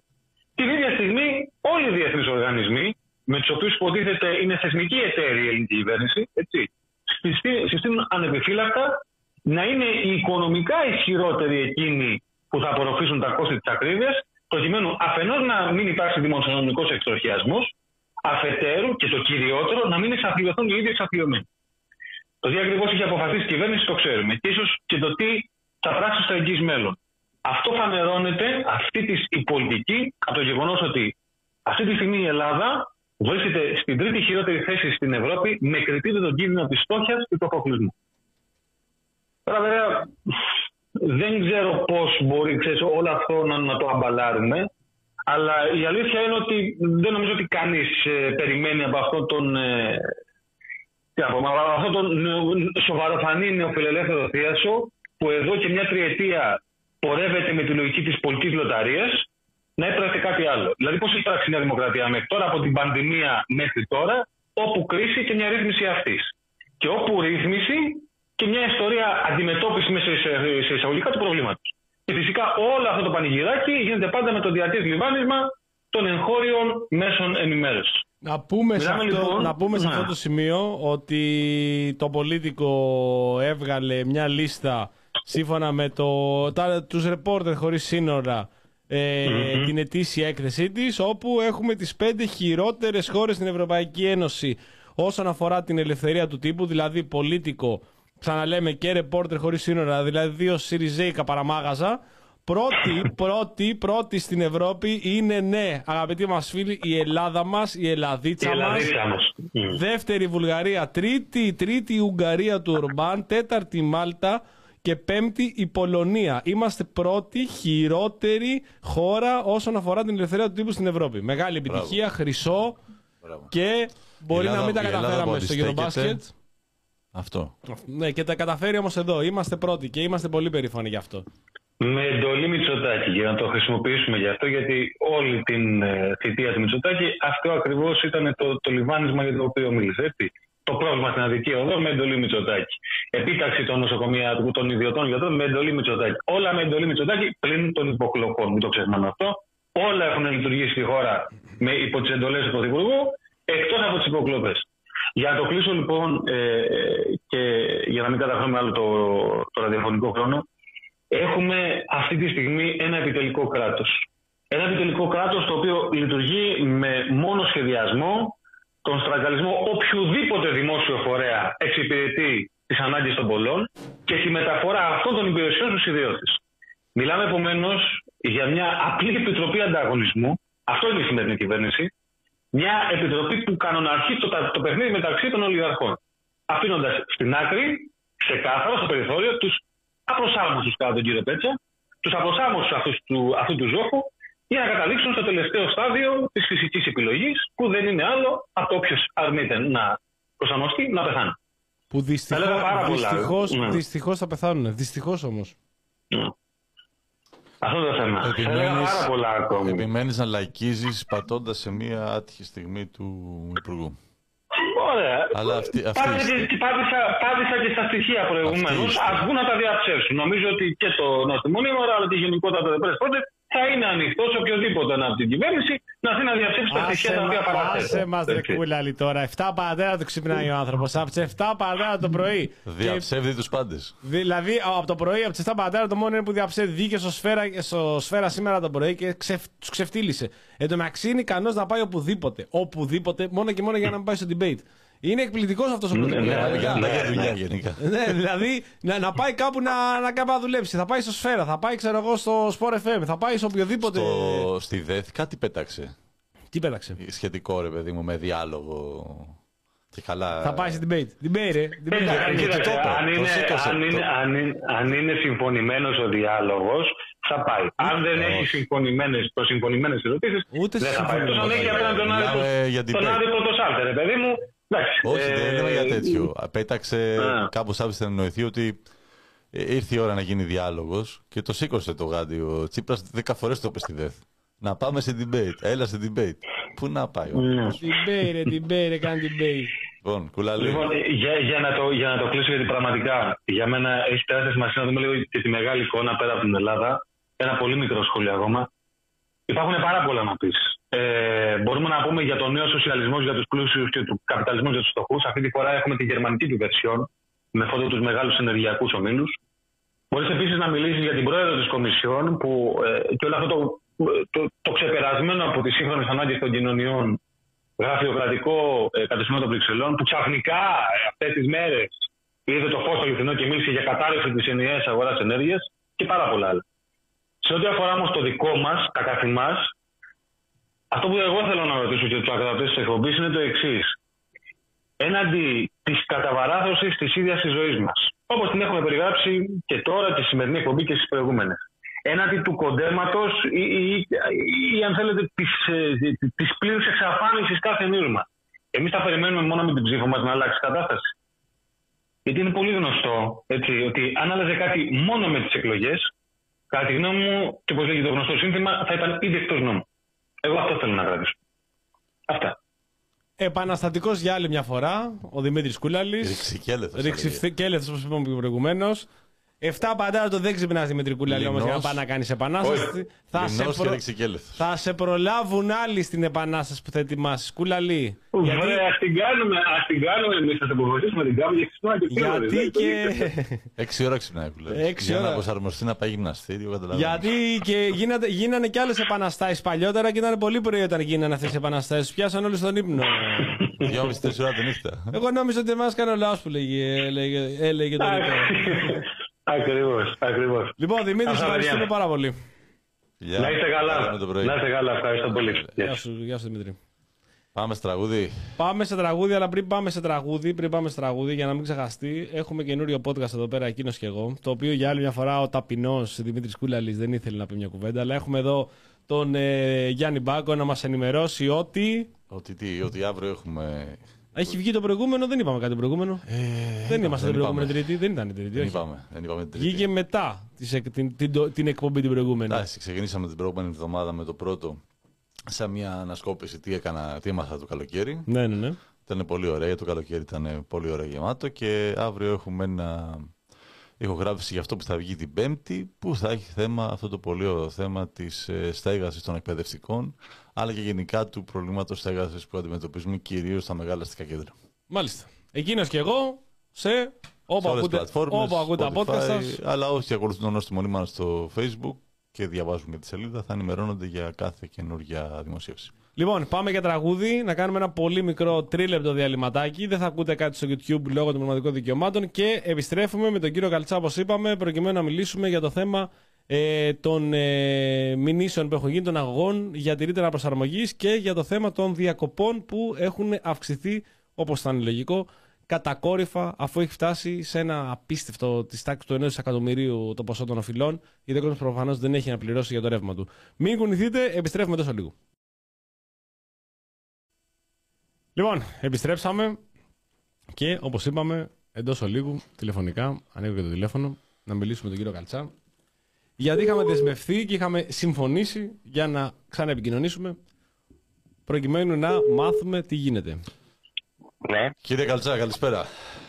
Γεια σας, γεια σας, καλησπέρα. Καλησπέρα, σας ευχαριστούμε που και πάλι είστε διαθέσιμος. Άλλη μια τρίτη βράδυ. Να είστε καλά, εγώ ευχαριστώ. Υπενθυμίζουμε εδώ στα παιδιά ότι είπαμε και στην αρχή ότι ο κ. Καλτσά είναι εκ των δικηγόρων ε, των οργανώσεων καταναλωτών που ζητούν κατάργηση της ρήτρας και έχουν προσφύγει ε, στον ε, Άριο Πάγο. Πού βρισκόμαστε σε αυτό το θέμα, κύριε Καλτσά, ξεκινήσουμε από αυτό. Έχουμε προσφύγει στο πρωτοδικείο. Ε, φτάσαμε μέχρι τον Άριο Πάγο γιατί είχε καταθέσει έτοιμα για να πάει σε πιλωτική δίκη. Δεν απορρίφθηκε και έχουμε επιστρέψει στο πρωτοδικείο. Δικάστηκε η υπόθεση το, τον ιουλιο Έκλεισαν οι φάκελοι στο τέλος του Ιούλιου, οπότε εκτιμάμε ότι και λόγω της διαδικασίας της συλλογικής όπου προβλέπεται και ταχεία έκδοση απόφασης, μέχρι τέλος του χρόνου λογικά θα έχουμε απόφαση. Είμαστε αισιόδοξοι; Αισιόδοξοι είμαστε, ναι, αισιόδοξοι είμαστε, αλλή μόνο. το ζήτημα είναι, το πρόβλημα είναι ότι εμείς έχουμε προσφύγει κατά του προηγούμενου καθεστώτος όπου προβλεπόταν η ρήτρα, υπήρχε και στα τιμολόγια, ήταν διακριτή η χρέωσή της. Πλην όμως, όπως πολύ καλά γνωρίζετε από, το, από τον Αύγουστο και μετά, ουσιαστικά έχει ενσωματωθεί στην κιλοβατόρα. Δεν έχει αλλάξει δηλαδή η μεθοδολογία διαμόρφωσης των τιμών αλλά έχει ενσωματωθεί στην κιλοβατόρα, δεν υπάρχει σαν διακριτή χρέωση, οπότε είναι δύσκολη, δεν μπορεί να προσβληθεί. Ουσιαστικά έχει θεσμοθετηθεί αδιαφάνεια από την πλευρά της κυβέρνησης. Αυτό έχει γίνει. Αυτό είναι κάτι το οποίο μπορεί να, μπορεί να το διεκδικήσει κάποιος να, να το πολεμήσει δικαστικά, να, να, να προσβάλλει κάτι τέτοιο. Αυτό τώρα, εδώ τώρα απαιτείται μια παρέμβαση δομική. Στη, πρέπει να ανασταλεί το χρηματιστήριο ενέργειας, δηλαδή με, τη, με την παρέμβαση της κυβέρνησης ε, που έβγαλε ουσιαστικά, τη, οπτικά την έχει βγάλει τη ρήτρα. Ναι, οπτικά σαν... υπολογιστικά τέλος πάντων. Ε, ακριβώς, ναι, όχι υπολογιστικά εξακολουθεί και υφίσταται. Οπότε θα πρέπει εδώ να γίνει μια δομική παρέμβαση να ανασταλεί το χρηματιστήριο ενέργειας, να, να προβλεφθεί ένα ίσως ένα μικρό κέρδος για τους παρόχους, αλλά θα πρέπει να μην διαμορφώνεται η τιμή του ρεύματος από το φυσικό αέριο αποκλειστικά. Ναι. Θα πρέπει δηλαδή να διαμορφώνεται από κάθε τεχνολογία παραγωγής, είτε αυτό είναι λιγνίτης, είτε είναι άπε, έτσι διαφορετικά θα, η τιμή θα βρίσκεται εκεί που θα βρίσκεται. Και μάλιστα όταν αυτό βρίσκεται και στη διακριτική ευχέρεια του παρόχου που κάθε μήνα ανακοινώνουν τις τιμές και βλέπετε που έχουν πάει. Σε λίγο θα ξεπεράσουμε το 1 ευρώ την κιλοβατόρα. Ναι, κοντεύουμε. Εδώ έχουμε και κάτι άλλο το οποίο παρατηρούμε ότι ενώ οφείλουν όλες οι εταιρείες να αναγράφουν στο λογαριασμό την τιμή της κιλοβατόρας ε, χωρίς την κρατική ενίσχυση και να διαφημίζουν την τιμή της κιλοβατόρας χωρίς την κρατική ενίσχυση, οι περισσότεροι ιδιώτες πάροχοι ε, διαφημίζουν ε, την, ε, την τιμή ε, αφαιρώντας την κρατική ενίσχυση. Κάτι που για μένα είναι εντελώς αθέμητο και απέναντι στη ΔΕΗ. Μόνο η ΔΕΗ το κάνει. Μόνο ναι. η ΔΕΗ, καλησπέρα κύριε Καλτσά, μόνο η, ΔΕΗ, μόνο η ΔΕΗ βγάζει την τιμή στους καταλόγους η οποία είναι χωρίς την κρατική έκδοση. Και μεταξύ, αν κάποιος ψάξει να βρει τους παρόχους και δεν πολύ καταλαβαίνει ή δεν έχει πολύ παρακολουθήσει, βλέπει ότι η ΔΕΗ χρεώνει 58 λεπτά την κιλοβατόρα και ένας ιδιώτης ε, άλλος πάροχος μπορεί να έχει τη χρέωση αντίστοιχα στα 11 λεπτά ή στα 9 λεπτά μετά την έκπτωση. Που ουσιαστικά και η επιδότηση τι είναι, δηλαδή η επιδότηση ε, προέρχεται από τη, αφενός από την έμεση φορολογία, την αυξημένη ε, των φουσκωμένων τιμολογίων, γιατί αυτό συμβαίνει. Παίρνει το κράτος ένα μέρος από, τη, από τα έσοδα της έμεσης φορολογίας και ουσιαστικά τα δίνει στους παρόχους. Αυτό γίνεται. Έτσι. Αυτό που λέτε έχετε απόλυτο δίκιο. Είναι αθέμητη εμπορική πρακτική και είναι αθέμητο ανταγωνισμό έναντι της ΔΕΗ. Εγώ να ρωτήσω κάτι, συγγνώμη, εδώ όσον αφορά το θέμα της ρήτρα αναπροσαρμογής. Έχει γίνει αυτή η κατάργηση τουλάχιστον για να μπορούμε να κάνουμε το διαχωρισμό πόσο είναι η ρήτρα, πόσο είναι ο λογαριασμός και έχει ενσωματωθεί στον τελικό σύνολο του λογαριασμού όταν αυτό φτάνει στο σπίτι. Στη... Η χρέωση προμήθεια συνολικά χωρίς να αναγράφεται διακριτικά. Ούτως ή άλλως ήταν, ήταν κομμάτι της χρέωσης προμήθειας. Απλά φαινόταν διακριτά η χρέωσή της. Αυτή τη στιγμή βλέπουμε μόνο μία χρέ... βλέπουμε τις χρεώσεις προμήθειας συνολικά, τις οποίες συμπεριλαμβάνεται βέβαια και η, και η ρήτρα αναπροσαρμογής. Στην αγωγή που έχει γίνει, στην ομαδική αγωγή από τα Ινστιτούτα των Καταναλωτών και περιμένουμε να τελεσυδικήσει απόφαση, θα έχουμε ε, κάποια ελάφρυνση, δηλαδή υπάρχει ελπίδα κάποια ελάφρυνση, δηλαδή άνθρωποι που δεν έχουν πληρώσει τη ρήτρα, επιχειρήσεις ή ιδιώτες οι οποίοι δεν έχουν πληρώσει τη ρήτρα, ουσιαστικά να υπάρχει ελπίδα ε, κατάργησης της ρήτρας και στο θέμα της οφειλής αυτής. Διότι βλέπουμε ότι. Ναι, τη μέχρι σήμερα οφειλή. Μέχρι σήμερα. Ναι, μέχρι να κατα... Ναι, ναι, ναι, ναι. Υπάρχει δηλαδή τέτοια ελπίδα προκειμένου ο κόσμο. Βέβαια υπάρχει ελπίδα. Και, και ατομικά, δηλαδή υπάρχουν και περιπτώσεις επιχειρήσεων. Δηλαδή, εμείς είχαμε πρόσφατα μία περίπτωση. Ε, εν τω μεταξύ, είναι, ε, ε, είναι τρομερό το πρόβλημα που υπάρχει. Είχαμε μία περίπτωση, και ειδικά στην επαρχία, μία περίπτωση ενός καταστήματος εστίασης στα τρικαλα που εκτός από τη ρήτρα αναπροσαρμογής του είχε καταλογιστεί του ανθρώπου ένα ποσό 48.000 ευρώ που αφορούσε μόνο τη ρήτρα για την περίοδο από, Ιούλιο του, από Αύγουστο του 2021 έως Ιούλιο του 2022, 48.000 ευρώ, 4.000 ευρώ το μήνα, ναι, με πέντε, άνθρω... με πέντε άτομα προσωπικό. Έτσι, τέσσερις... Ε, ε, πλήρωσε ένα μέρος από αυτήν ε, του έμεινε ένα υπόλοιπο 25.000, αλλά είχε πια εξοδοθεί. Έπρεπε να επιλέξει αν θα πληρώσει τους εργαζόμενους ή αν πληρώσει τη ρήτρα. Προσφύγαμε στο πρωτοδικείο και αυτή τη στιγμή προστατεύεται με προσωρινή διαταγή ε, μέχρι να κρυθεί οριστικά η υπόθεσή του από το δικαστήριο της τακτικής αγωγής για να μην πληρώσει δηλαδή το ποσό της ρήτρας αναπροσαρμογής. Γιατί εδώ είχαμε να, να κάνουμε και με ένα συνεπή, με ένα συνεπή καταναλωτή ο οποίος έκανε διακανονισμούς, πλήρωνε, το πάλεψε, προσπάθησε, αλλά όλο αυτό δεν μπορεί να συνεχιστεί. Είναι υποσκαπτικό όταν καλείται μια, για την εθνική οικονομία έτσι, και για το παραγωγικό ιστό, όταν καλείται μια επιχείρηση να πληρώνει 4.000 ευρώ ρήτρα να προσαρμογεί στο μήνα. Ε, αυτό αντιλαμβάνεστε ότι δεν μπορεί να συνεχιστεί. Ένα... Θα προκαλέσει κοινωνική έκρηξη. Σε ένα κατάστημα στην Αθήνα και σε κεντρικό δρόμο της επαρχίας είναι ένα δεύτερο ενίκιο. Πληρώνει ε, μέσο όρο είναι δύο ενίκια το μήνα, το νίκιο που πληρώνει που έχει συμφωνηθεί, και ένα δεύτερο ενίκιο από το πουθενά, το οποίο είναι μόνο για το ρεύμα. Έτσι ακριβώς, το οποίο θα μπορούσε να διοκετευτεί οπουδήποτε αλλού. Δηλαδή σε, σε επενδύσεις στην επιχείρηση. Στην εμπορική δραστηριότητα της επιχείρησης. Ε, ακριβώς στην εμπορική δραστηριότητα ή ο συγκεκριμένος άνθρωπος έχει οικογένεια, έχει παιδιά, έχουν ανάγκες να μπορεί να πληρώνεις τώρα τους πάροχους αυτή την εσχροκέρδεια. Και, ο συγκεκριμένος πάροχος, μάλιστα η Βόλτον, είχε και άλλα ζητήματα. Είχε ζητήματα και στην κατανάλωση. Δηλαδή, ενώ ας πούμε Φερρυπίν για τον Ιούλιο του 2022 η ένδειξη του προηγούμενου μήνα με τον επόμενο, η διαφορά ήταν 500 κιλοβατόρες, τον είχε χρεώσει για, για κατανάλωση 17.000 κιλοβατορών. Έτσι. Δηλαδή, αντιλαμβάνεστε γιατί, Συγγνώμη, γιατί ασύδωση. Από το πουθενά. Δηλαδή, είχε 500 κιλοβατόρες και έβαλε 17.000 κιλοβατόρες. Ναι, 17, 17, ναι, πραγματικά 17. Το καθίσαμε και κάναμε τους υπολογισμούς. Μιλάμε για ασυδοσία ε, αυτή τη στιγμή κάνουν ό,τι θέλουν. Δηλαδή είναι ανεξέλεγκτοι. Αν ήμασταν σε σοβαρό κράτος, θα είχε ανακληθεί η άδεια αυτής της εταιρείας. Δεν αυτό... θα πηγαίναμε στο δικαστήριο να αποδείξουμε τα αυτονόητα. Αυτό είναι ρευματοκλοπή από την ανάποδη. Ρευματοκλοπή από την ανάποδη, ναι. ναι και, δηλαδή, είχε, και, και είχε προβλέψει και ρήτρα μέσα στη σύμβαση η διαφορά να έρθει στο Πειραιά να μην δικαστεί καν στα τρίκαλα για ένα καταναλωτή που συμβλήθηκε και ήταν κάτοικος Τρικάλων, είχε προβλέψει και ρήτρα ο πάροχος να γίνει το, οποιαδήποτε διαφορά ανακύψει από τη σύμβαση να δικαστεί από τα δικαστήρια της έδρας του. Που η έδρα του είναι στον Πειραιά. Αυτό το είχε υπογράψει, ήταν στο συμβόλαιο και καλά όταν είχε υπογράψει. Ναι, ήταν στο είχαν... Χωρίς το έχει ναι, διαβάσει. Είναι... Προφανώς εντάξει, κανείς δεν διαβάσει τέτοιες λεπτομέρειες. Είναι και όρος που έχει κρυθεί καταχρηστικός παγίος ακόμα και από τον Άριο Πάγο αυτός. Αν είναι Έτσι.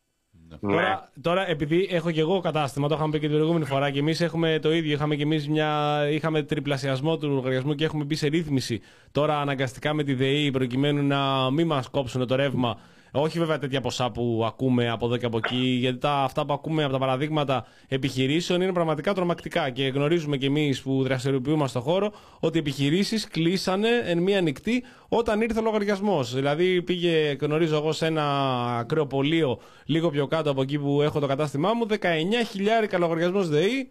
Ο συγκεκριμένος επιχειρηματίας είχε και άλλα καταστήματα. Ο αυτό το έκλεισε και έφυγε μέσα σε μια νύχτα κανονικά.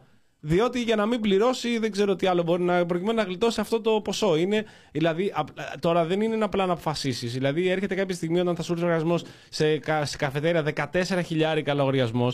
Από εκεί πέρα δεν το κλείνεις το μαγαζί και φεύγεις. Πηγαίνει σπίτι σου. Δεν μπορείς να συνεχίσεις να παλεύεις. Η κυβέρνηση επιλέγει τώρα να την επιδοτήσει αυτή την κατάσταση με 2 δισεκατομμύρια το μήνα. Αλλά βλέπετε τώρα τι γίνεται. Καθιερώνεται πλέον ατομική ευθύνη και στην κατανάλωση. Ναι και η επιδότηση θα διαμορφώνεται ανάλογα και με την κατανάλωση του κάθε νοικοκυριού. Δηλαδή και εδώ ατομική ευθύνη. Το οποίο βέβαια αυτό είναι και δεν ξέρω κατά πόσο μπορεί να ερμηνευτεί αυτό. Δηλαδή είναι τόσο γενικό το πώς μπορείς να ορίσεις αυτό με τη μείωση που από εκεί πέρα Ακριβώς. Ε, ε, δηλαδή, τι θέλω να πω, στο, και στο σπίτι μου, αλλά κυρίως στο κατάστημα το οποίο διατηρώ, έτσι κι αλλιώς έχω περιορίσει το ελάχιστο την ε, κατανάλωση εδώ και πάρα πολύ καιρό.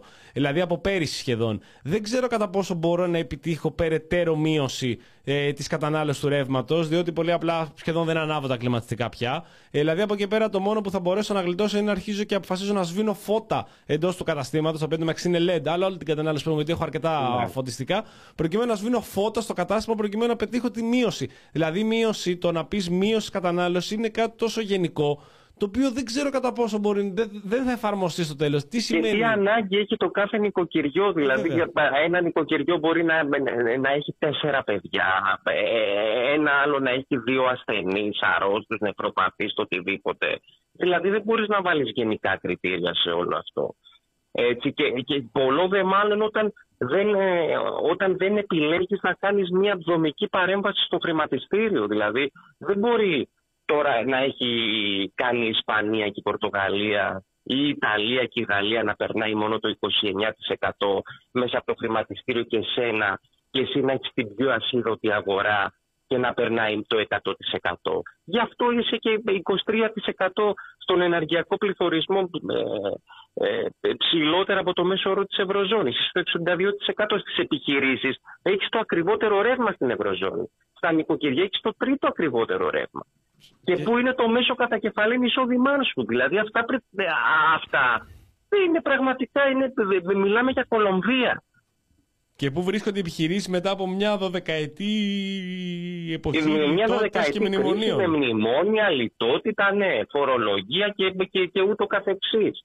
Ναι, μια τεράστια δηλαδή φορολογία και έλλειψη ρευστότητας εντωμεταξύ που πραγματικά είναι οριακό. Το θέμα της ρευστότητας στι επιχειρήσει είναι πραγματικά στα όρια της χρεοκοπίας. Ε, το οποίο φτάνει τώρα και αυτό που λέτε ακριβώς είναι ότι έχουμε το ακριβότερο ρεύμα στις επιχειρήσεις όπως αυτό διαμορφώνεται μέσα από αυτή τη ληστρική χρέωση που γίνεται, η οποία δεν περιορίζει το ποσοστό της συμμετοχής στο μείγμα στο, ε, από το 100%. δεν συζητάνε να το περιορίσει στο 50%. Τίποτα. Παραμένει 100% ακόμη και να βάζουμε μόνο λιγνίτη, ακόμη και αν αύριο γεμίζαμε ε, ανεμογεννήτριες, ε, τις βάζαμε πάνω μας, στα αυτοκίνητά μας, στα μπαλκόνια μας, πάλι η τιμή που θα έβγαινε από την ανανεώσιμη πηγή ενέργειας θα ήταν η τιμή του φυσικού αερίου. Ακριβώς. Ακριβώς από την οριακή τιμή του ακριβότερου καυσίμου που είναι το φυσικό αέριο. Από αυτό θα διαμορφώνεται. Μα γι' αυτό πρέπει να γίνει η παρέμβαση. Το κόστος της χοντρικής πρέπει να, να αντικατοπτρίζει το κόστος ανατεχνολογία παραγωγής. Φυσικό αέριο, λιγνίτη, άπε. Εδώ δεν συμβαίνει αυτό. Εδώ όλο το κόστος της χοντρικής μετακυλείται στα τιμολόγια της λιανικής.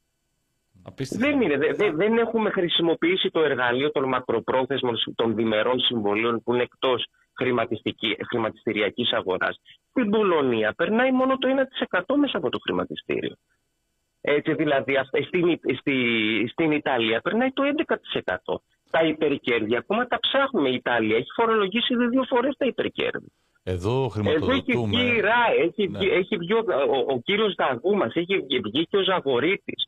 Είπε ότι δρούν κατά το δοκούν και κατά τη διακριτική τους ευχέρεια. Ο Δαγούμα έστειλε, τη, έστειλε τους φακέλους με δικαστικό επιμελητή στην Επιτροπή Ανταγωνισμού και έχει μιλήσει για εναρμονισμένες πρακτικές. Και δεν γίνεται τίποτα, δεν έχει γίνει καμία παρέμβαση. Ναι. Το Σεπτέμβριο δώσαμε δύο δις. Είναι το μεγαλύτερο. Από τα δημόσια οικονομικά. Όσο πουλήσαμε το υπόλοιπο του ΔΔΕ θα δώσαμε για ενίσχυση και όλες οι ενισχύσεις που δίνουμε είναι από τον κρατικό προπολογισμό και αυτό είναι ένα έγκλημα. Έγκλημα, αυτό είναι, έγκλημα. Είναι έγκλημα και δεν μπορώ να καταλάβω ε, γιατί ακόμα αυτό έχει τεράστιο πολιτικό κόστος. Θα, θα μπορούσαν με λίγα απλά πράγματα να κερδίσουν ε, πραγματικά κόσμο. Έχει τεράστιο πολιτικό κόστος, αλλά έχουν μια μηντιακή παντοκρατορία που Ναι, το αλλά θέμα ξέρετε, είναι τι όταν, είναι στο ακούγεται, σπίτι ναι. τους, όταν είναι στο σπίτι του καθενός, είναι πολύ δύσκολο. Είναι πραγματικά πάρα πολύ δύσκολο να, να καταφέρεις να πείσεις τον κόσμο ότι αυτό που ζει ε, είναι γενικό. Είναι η ακρίβεια, δεν είναι όπως όλα τα υπόλοιπα. Τέλος πάντων, Συμφωνώ και αυτό που έρχεται και το χειμώνα θα έχει πολύ δυναμική επιρροή δηλαδή και στις εξελίξεις, στις πολιτικές και Εσάς σας στάνουν εντωμεταξύ και πάρα πολλές υποθέσεις. Ε, αυτό που είπατε παράδειγμα με το, την επιχείρηση Εσία στον Τρικάλων, στα Τρίκαλα που ε, κα- επιχειρήσει νοικοκυριά, τους κόβεται το ρεύμα και. επιχειρήσεις, ναι, στα τρίκαλα και, και γενικά στην επαρχία φούρνη, κομμωτήρια, ε, εταιρείες. Γενικά είναι διαστρωματικό το πρόβλημα και είναι τεράστιο το πρόβλημα στις επιχειρήσεις, τεράστιο το πρόβλημα. Ναι. Ε, π- και εμείς τρέμουμε πραγματικά κάθε φορά που έρχεται η ώρα για τη ΔΕΗ, τρέμουμε το τι θα έρθει και πώς θα μπορέσουμε. Γιατί και το θέμα της Είναι πραγματικά, δηλαδή, μιλάς με ξενοδοχεία, σου λένε θα κλείσουμε, με φούρνους, με, ε, με ταβέρνες, με, με βιβλιοπολία, με, δηλαδή, είναι πραγματικά, είναι παντού το πρόβλημα, είναι παντού. Και διακοπές γίνονται. Δεν είναι ότι δεν γίνονται που βγαίνουν και Γίνονται, λένε- γίνονται κανονικά. Ναι, ναι, κανονικά διακοπές τα λέει και συνεχώς και ο κύριος Αδαμίδης. Αυτό θα θέλαμε να μας, ε, να μας βοηθήσετε σε αυτό. Ε, αναφορικά με όσους συμμετέχουν τώρα ε, στις ε, Ναι. μαζικές αυτές αγωγές που, που έχουν ε, έρθει σε εσάς.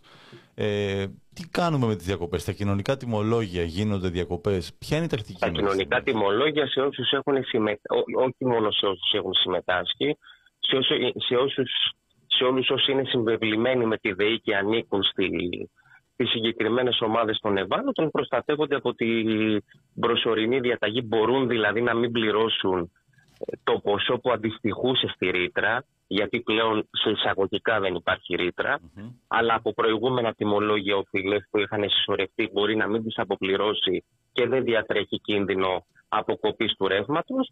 Από εκεί και πέρα σε, ε, ε, για τους καταναλωτές που δεν ανήκουν στα, στα ευάλωτα νοικοκυριά θα πρέπει να περιμένουν την οριστική απόφαση του δικαστηρίου που προφανώς θα είναι πολύ μεγαλύτερη περίμετρος προστασίας γιατί εκεί θα κρυθεί ο όρος για όλες τις συμβάσεις και όχι μόνο για τα ευάλωτα νοικοκυριά. Απλά κρίθηκε ότι τότε ακραία επικινδυνότητα παρήγαγε ο μηχανισμός για, για τη συγκεκριμένη κατηγορία συμπολιτών μας και προστατεύτηκε. Από εκεί και πέρα όμως το διατακτικό της αγωγής θα αφορά ευρύτερες κοινωνικές ομάδες και επιχειρήσεις γιατί στην έννοια του καταναλωτή ανήκουν και οι μικρές οντότητες, οι μικρομεσαίες επιχειρήσεις δηλαδή να μην έχουν ε, ε, πάνω από 700.000 ευρώ καθαρό κύκλο εργασιών, να μην έχουν πάνω από 10 άτομα προσωπικό. Έτσι, δηλαδή σκεφτείτε ότι είναι, αρκετά, ότι είναι με πολλές επιχειρήσεις που εντάσσονται. Μάλιστα. Ε, είναι φοβερό αυτό πάνω στις διακοπές ότι το συζητάγαμε το ίδιο και το αντιμετωπίζαμε σαν πρόβλημα των απανοτών διακοπών και λόγω των μνημονίων τα προηγούμενα χρόνια και επανέρχεται δρυμύτερο και ακόμη μεγαλύτερο λόγω Ακριβώς. αυτής ακριβώς της χροκέρδειας που έχουν φτάσει σε ένα ποσό του ενός δισεκατομμυρίου οι οφειλέ ε, από ιδιώτες και από επιχειρήσεις στην, ε, στο θέμα της ενέργειας, σε ΕΔΕΗ και σε ιδιώτες πα, πάροχους. Ε, κύριε Καλτζά, Και υπάρχει... να δούμε πε- τι θα γίνει και το χειμώνα. Θα, με, θα διωγγωθεί το πρόβλημα. Βέβαια, το θα- χειμώνα. Τώρα πάμε για... εκτροχιαστεί. ναι. Υπάρχει περίπτωση να μπορεί να προσβληθεί ε, αυτή η ενσωμάτωση της ρήτρας στην τιμή; Αυτό τώρα το συζητάμε για να είμαι ειλικρινής η νομική ομάδα. Προσπαθούμε να βρούμε κάποιες... ε, ε, Έχουμε κάνει κάποιες σκέψεις, αλλά θέλει, θέλει το χρόνο του, θέλει την έρευνα του, αλλά πιστεύω ότι κάπου θα καταλήξουμε. Ξέρετε κάτι, μου φαίνεται τρομερό οποιοδήποτε να νομοθετεί ό,τι του κατεβάζει στο κεφάλι και μετά να λέμε έγινε νόμος οπότε τώρα είναι νόμιμο. Ε, Δεν μπορεί όλα αυτά που Αυτό έκανε, μα νομοθετούνται. θεσμοθέ, δε- θε- θεσμοθέτησε την αδιαφάνεια. Ε, ουσιαστικά Γι' αυτό σας θεσμοθετήθηκε ρωτάω. Η εσχροκέρδεια. Αυτό είναι το πρόβλημα έτσι. Ότι θεσμοθετήθηκε η εσχροκέρδεια. Την νομιμοποίηση. Τους την έβαλε. Τι, τι έρχεται, τι έρχεται και λέει ότι ε, εγώ είμαι ο καλός ο πατερούλης, να σας σας τα πληρώνω εγώ. Έτσι, α, δηλαδή ουσιαστικά είναι, είναι μικροπολιτική η αντιμετώπιση της κατάστασης. Εντάξει. Επιδοτεί από τη μία πλευρά τους παρόχους και από την άλλη έρχεται και κάνει τον καλό και λέει στον κόσμο κοιτάξτε τι καλός που είμαι, σας τα πληρώνω εγώ, ελάτε και ψηφίστε με. Αυτό κάνει. Ναι, ούτως ή άλλως και τα, όλοι οι μηντιακοί όμιλοι σχεδόν όλοι έχουν και συμμετοχή σε μία από τις εταιρείες ενέργειας. Οπότε το πράγμα είναι τρομερά Ακριβώς, δύσκολο. ακριβώς. Είναι- Και τα πρόσωπα μα είναι όταν σε ίδια. παίρνουν, γιατί εντάξει έχουμε μιλήσει και έχουμε μιλήσει και σε κανάλια συστημικά κτλ. Όταν σε παίρνουν και σου λένε μην αναφέρεις το όνομα του παρόχου, αντιλαμβάνεστε τι γίνεται έτσι. Ναι, ναι, ναι. Ναι, σίγουρα. Όταν υπάρχουν χορηγίες και. Ναι, αυτό είναι πολύ μεγάλο Η πρόβλημα. αλήθεια είναι ότι μόνο στην ΕΡΤ, η αλήθεια είναι ότι μόνο στην ΕΡΤ υπήρχε, υπήρχε σχετική ελευθερία. Ναι, ίσως επειδή έχει και τη μικρότερη διείσδυση στα νοικοκυριά η ΕΡΤ.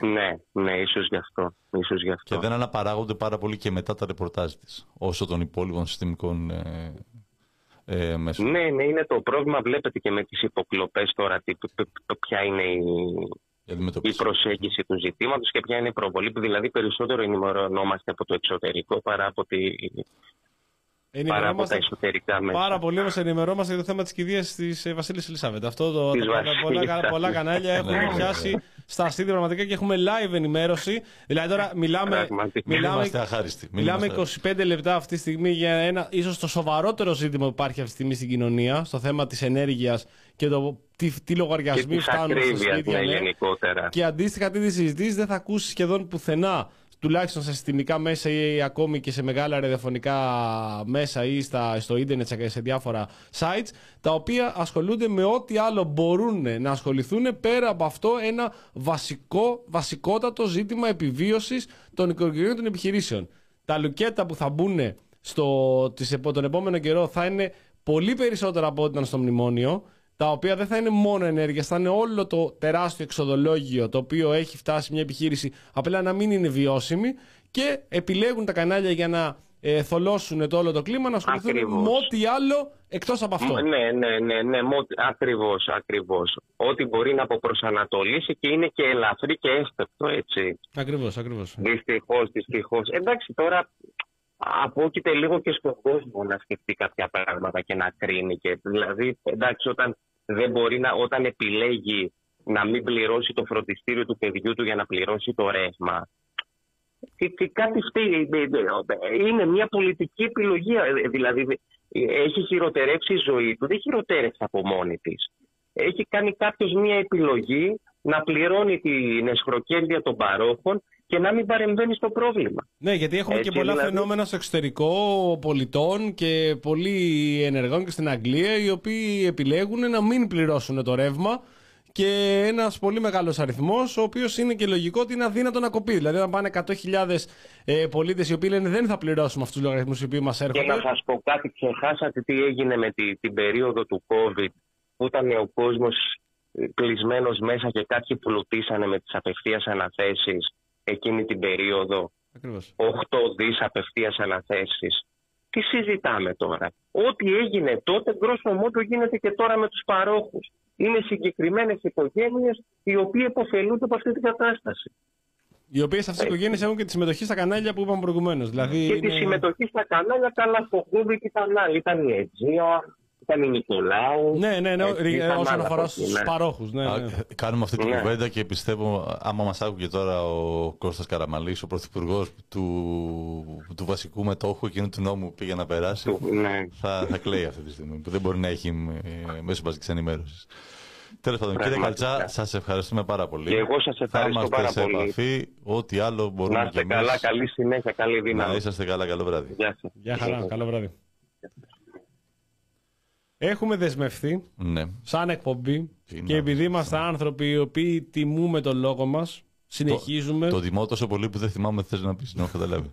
ότι παρακολουθούμε αυτό το θέμα από Αυτό- πάρα πολύ αυτό το νωρίς. συζητάμε. Και έχουμε πει ότι με τον κύριο Καλτσά, ο οποίος είναι ένας μεγάλος γνώστης του συγκεκριμένου ζητήματος, είναι σε αυτή ακριβώς τη νομική ομάδα η οποία δραστηριοποιείται από την πρώτη στιγμή όσο πιο ενεργά μπορεί ε, με το θέμα των ε, λογαριασμών και των διακοπών ρεύματος που είναι πάνω από τα νοικοκυριά σαν δαμόκλειο σπάθη και, και κλείνει επιχειρήσεις και κλείνει σπίτια.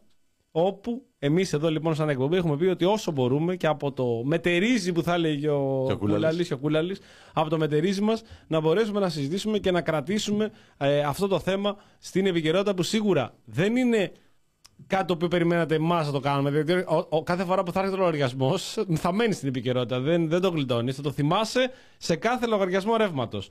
Όμως, επειδή πολύ μεγάλα, όπως είπαμε, κανάλια επιλέγουν να μην το κάνουν. Ε, ένα θέμα το οποίο βλέπετε εδώ ξανά πάμε, 25 λεπτά θα συζητάγαμε σχεδόν μισή ώρα. Τέ, τέτοια ασυδοσία, τέτοια διαφάνεια, τέτοια κλοπή δεν έχει ξαναγίνει τέτοια ποτέ. διαφάνεια, τέτοια κλοπή δεν έχω ξαναδεί. Δεν έχει ξαναγίνει. Πολλοί παρομοιάζουν το συγκεκριμένο σκάνδαλο ε, των ε, παρόχων και τη ενέργεια με το σκάνδαλο του χρηματιστηρίου. Δεν είναι το ίδιο. Στο χρηματιστήριο, ακόμη κι αν ε, διάφορα κυβερνητικά τότε στελέχη διαφημίζανε και δουλεύανε το θέμα του χρηματιστηρίου όσο περισσότερο μπορούσαν προκειμένου να ψήσουν όσο περισσότερο μπορούν για να παίξουν και τελικά να τα χάσουν. Εδώ αυτή τη στιγμή είσαι μέσα σε αυτό το παιχνίδι, σε αυτή την αρπαγή, θες δεν θες. Ο μόνος τρόπος να μπορέσεις να αποφύγεις το συγκεκριμένο είναι απλά να μην έχεις ρεύμα.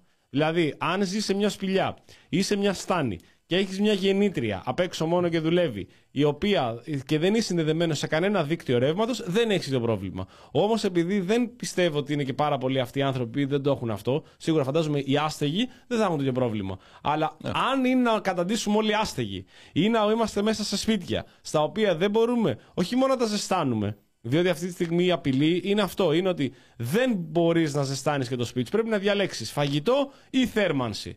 Αυτή άλλωστε είναι και η απειλή η οποία ε, εφαρμόζεται στην Ευρώπη, στη Βόρεια και στην Κεντρική Ευρώπη, όπου το κρύο είναι τσουχτερό. Είναι κάτι το οποίο δεν μπορείς. Δηλαδή, μπορεί να πεθάνεις. Αν δεν έχεις θέρμανση στη Σουηδία, κατά πάσα πιθανότητα θα πεθάνεις μέσα στο σπίτι. Θα σε βρούνε παγωμένο την επόμενη μέρα οι γείτονες. Εδώ... Ωραία που τα λες, έτσι μας φτιάχνεις και το. Ναι, ναι, ναι. Εδώ στην Ελλάδα πάλι μπορεί να πεθάνεις από το κρύο. Και αν δεν πεθάνεις από το κρύο, υπάρχει μεγάλη πιθανότητα να πεθάνεις από τις εναλλακτικούς τρόπους θέρμανσης. Η εναλλακτική τρόπη θέρμανσης είναι η πρόταση που έκανε ο Άδωνης Γεωργιάδης πριν δύο εβδομάδες, αφού μας ενημέρωσε ότι αυτός ο χειμώνας θα είναι ο χειρότερος χειμώνας με το 1942. Μετά είπε ότι πρέπει ο κόσμος να σκεφτεί εναλλακτικούς τρόπους θέρμανσης. Ποιος μπορεί να σκεφτεί εναλλακτικούς τρόπους θέρμανσης, εφόσον δεν μπορείς να χρησιμοποιήσεις πετρέλαιο, δεν μπορείς να χρησιμοποιήσεις φυσικό αέριο, δεν μπορείς να χρησιμοποιήσεις και ρεύμα. Τώρα, αν ξαναλέμε να πούμε συζητήσει, αν με ρωτάγανε την άλλη φορά, τι παίζει με, το, με τα πέλετ, με την καύση πέλετ, μήπως να βάλω τέτοιο, ή αν πρέπει να συζητήσεις αν θα βάλεις το μαγκάλι εκεί να δουλεύει, ή θα πετάς μέσα στα κομμωδίνα και τις τάβλες στα κρεβάτια. Αυτή τη στιγμή αυτά τα πράγματα δεν είναι βιώσιμα και έχει πεθάνει κόσμος. Έχει πεθάνει κόσμος από πυρκαγιές, όπως είδαμε και πέρυσι, που ήταν πολύ δύσκολη κατάσταση και φέτος ήταν χειρότερη. Πόσες αστικές πυρκαγιές και σε διαμερίσματα ακούσαμε και ανθρώπους ηλικιωμένους οι οποίοι τους βγάλανε από καίδια οι πυροσβέστες μέσα από τα σπίτια τους γιατί φοβόντουσαν ή δεν είχαν να ανάψουν τη θέρμανση. Και ξαναλέμε ότι η κυβέρνηση και ο Μητσοτάκης συγκεκριμένα και ο Χατζηδάκης, ο οποίος ευθύνεται για αυτή την κατάσταση, ασχολείται με ε, τα σύριαλ τα οποία παίζουν, αν ξυπνάνε 7 παρατέταρτο ή ε, αν μπορούν να αλλάζουν στα σπίτια τους λάμπες ή να κάνουν τα μπάνια τους. Πάλι στα φαλά... φαλάσσαρνα ήταν ο γίγαντας. Ε, φαλάσσαρνα, ναι. Φαλάσσαρνα ήταν. Ναι. Το πάει φαλάσσαρνα μαράθι, έτσι το πάει ένα λάξ κάθε Σαββατοκύριακο. 7 πατέρα κυρίε και κύριοι. Το ξαναλέμε, είναι πάρα πολύ σημαντικό.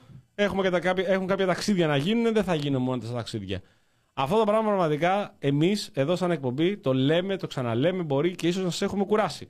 Μπορεί να μην έχετε τα προβλήματα εσείς. Δηλαδή να μου πεις εντάξει, εμένα δεν μου ήρθε τόσο ψηλά η ΔΕΗ ή τέλος πάντων δεν με νοιάζει. Βάζω εκεί μια φωτιά μέσα στο σπίτι, σκάβω εκεί πέρα το, το παρκέ και πετάω με. Ναι, OK, okay, μπορεί να μην σας ενδιαφέρει. Όμως δεν μπορώ να σκεφτώ άλλη, άλλο σημαντικότερο πρόβλημα αυτή τη στιγμή επιβίωσης. Γιατί είναι θέμα επιβίωσης. Δεν θα βγουν τα κουκιά στο τέλος. Είναι σίγουρο αυτό το πράγμα. Τώρα, και αν βιοπορεί, όπως είπε και ο κύριος Καλτσάς, από θέμα ε, να έχεις την επιχείρησή σου η οποία θα κλείσει κατά πάσα πιθανότητα τον επόμενο καιρό, ε, στο τέλος θα κλείσουν όλες οι μικρές επιχειρήσεις. Οι μεγάλες θα τη βρουν την ρευστότητα προκειμένου να μπορέσουν να επιβιώσουν ή ακόμη καλύτερα θα τους σβήσουν ακόμη και τα χρέη, άμα χρειαστεί, όταν θα έρθει εκείνη η ώρα και στο τέλος δεν θα μείνει τίποτα. Είναι αυτή η πραγματικά περίεργη επιχειρηματικότητα στη χώρα μας που ακόμα και ο Θάνος ο Τζίμερος το είχε κράξει η Ζάβαλη, αν θυμάσαι, ότι δεν γίνεται στην ελεύθερη αγορά όταν κερδίζεις να κερδίζεις και όταν χάνεις να επιδοτήσει για να μην χάνεις. Άκου εδώ τώρα πράγματα. Μέχρι, μέχρι και ο Τζίμερος. Μέχρι πού φτάσαμε. Πού φτάσανε, σε τι σημείο φτάσανε, έτσι, πραγματικά δηλαδή. Δηλαδή θα ξεχάσουμε και αυτά που ξέραμε. Λοιπόν, να πούμε ότι φέτος το πετρέλαιο θέρμανση σε σχέση με πέρσι, πέρσι ξεκίνησε περίπου στο 1,10 με 1,15 στην Αθήνα και 1,20 στη θεσσαλονικη Αναμένεται να ξεκινήσει στο 1,35. Από αυτή τη στιγμή σε σχέση με το αέριο μοιάζει καταπληκτική τιμή. Δηλαδή όσοι είναι με πετρέλαιο θα την παλέψουν, θα βάλουν, αλλά πραγματικά αυτοί που είναι με αέριο λυπάμαι τον κόσμο που έκανε μια τόσο μεγάλη επένδυση και που δεν έχει 4, 5, 6, 7 χιλιάδες Ή Μάρτον, να αλλάξει το Ή Μάρτον, ρε παιδιά. το Πριν καυστήριο. 4.000 κατά καυστήρια, δηλαδή. Δεν είναι, δεν- πρέπει να προσαρμοστείτε, δεν γίνεται διαφορετικά. Ε, Επίσης, πραγματικά πολύ ωραία η επιδότηση ανά λίτρο που θα δώσει η κυβέρνηση αντί να μειώσει το φόρο για να πέσει τιμή. Δηλαδή, αυτή η φοβερή, φοβερή επικοινωνία ότι αντί να πω ότι μειώνω τον φόρο, ε, επιδοτώ εσένα να πληρώσεις παραπάνω για να σου δίνω λεφτά, όχι να, θα- να μην πληρώνεις παραπάνω. Αυτό είναι καθαρά ψυχολογικό τρικ. ναι, ναι, ναι, ναι. Ε, και αναμένεται να ξεκινήσει ένα 35 έως ένα 50. Μια χαρά. Ε, πέρυσι τελευταία φορά που έβαλα για την ε, δουλειά ήταν, ε, θυμάμαι, σαν 64. Ένα 64. Όσο έβαζα βενζίνη, Βενζίνη. πριν ε, ε, ένα χρόνο, ένα μισό. Ναι, ναι. Τώρα είναι στον 85 η βενζίνη. Αυτή τη στιγμή. Ναι. Παιδιά όμως να θυμάστε ότι τα πράγματα μπορούν να γίνουν και χειρότερα. Παραδείγματος χάρη γίνανε πολύ δύσκολα για τους ασθενείς οι οποίοι βρισκόντουσαν την προηγούμενη εβδομάδα στο ΑΧΕΠΑ ή στο Γεννηματά στη Θεσσαλονίκη. Ήταν πάρα πολύ δύσκολο για τους νο- νοσηλευομένους εκεί μέσα. Ε, Πολύ επικίνδυνα για τους παππούδες, γιαγιάδες και όποιους άλλους βρεθήκανε διότι ε, στο ΑΠΙΘΙΤΑ, στο Πανεπιστήμιο της Θεσσαλο- στο, της Θεσσαλονίκης έγινε μια συναυλία. Ο Θανάσης Παπακοσταντίνου αποφάσισε ότι τώρα είναι η ώρα να μπορέσω να σκοτώσω παππούδες. Ναι, κοίταξε, α- άρπαξε την ευκαιρία. Την έψαχνα από ό,τι φαίνεται για Βοηθάει γερό. το, βοηθάει το ασφαλιστικό από ό,τι φαίνεται. Ακριβώς. Ο σαν άλλος κορονοϊός κι αυτός, όρμηξε στα νοσοκομεία μέσα, ω σαν ε, μια νοσοκομιακή λίμωξη που λέγεται Θανάσης Παπακοσταντίνου και αποφάσισε ότι μπορεί να κάνει συναυλία σε ένα χώρο όπου κοντά είναι αυτά τα δύο νοσοκομεία. Ευχόμαστε να μην κατάφερε το σκοπό του και να μην ε, απεβίωσαν οι παππούδες, οι γιαγιάδες και όλοι οι ασθενείς οι οποίοι ήταν εκεί μέσα, όμως πρέπει κάποια στιγμή να παρέμβει ένας εισαγγελέας. Δεν μπορεί να κάνει ο καθένας ό,τι θέλει. Δεν υπάρχουν νόμοι σε αυτή τη χώρα. Ή Μάρτον.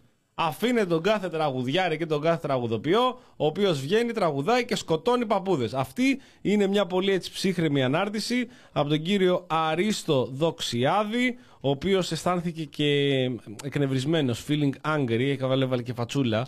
Βρε Εγώ πα- α- βρε απευθεία παππού. έκανα ένα συνειρμό, Ναι, ναι, ναι. ε, όντας αμπελοκιώτη, Ναι, ότι ναι, ναι. Το γήπεδο Λεωφόρο Αλεξάνδρα, το οποίο έχει λίγο παραπάνω θόρυβο μια συναυλία, θεωρώ, όταν είναι γεμάτο, Ναι. είναι ακριβώς δίπλα στο... στον Άγιο Σάβα και στο Στο Ελπίς. Ελπίς. Εντάξει. Δηλαδή σκοτώνονται δε- δεκαετίες τώρα κόσμος. Κάθε Κυριακή. Και ο οποίος έγραψε το κάμπους στο Απιθύτα είναι ίσως η καλύτερη ανάρτηση για τις προηγούμενες εβδομάδες. Είναι ανάμεσα σε δύο νοσοκομεία, το ΑΧΕΠΑ και το Γεννηματάς. Ιδανικό σημείο για υπαίθρια νυχτερινή συναυλία, αν είσαι ανέστητο ντουγάνι. Όποιος γνωρίζει τον Θανάση Πακοσταντίνο, ας του πει ότι και στην Αθήνα υπάρχει υπέροχος ανοιχτός χώρος για συναυλία ανάμεσα στο Σωτηρία και στο Γεννηματάς. Ναι, εκεί λοιπόν ακριβώς, αγαπητέ μας κύριε Δεξιάδη, υπάρχει το κυποθέατρο Παπάγου. Ακριβώς εκεί που λες, σε αυτόν ακριβώς το χώρο, στον οποίο γίνονται συνέχεια συναυλίες. Μάλιστα την προηγούμενη εβδομάδα είχε νομίζω και συναυλία του Στέλιου Ρόκου. Μια και το ανέφερες. Είναι ακριβώς εκείνο το σημείο ανάμεσα σε, σε αυτά τα, τα δύο νοσοκομεία.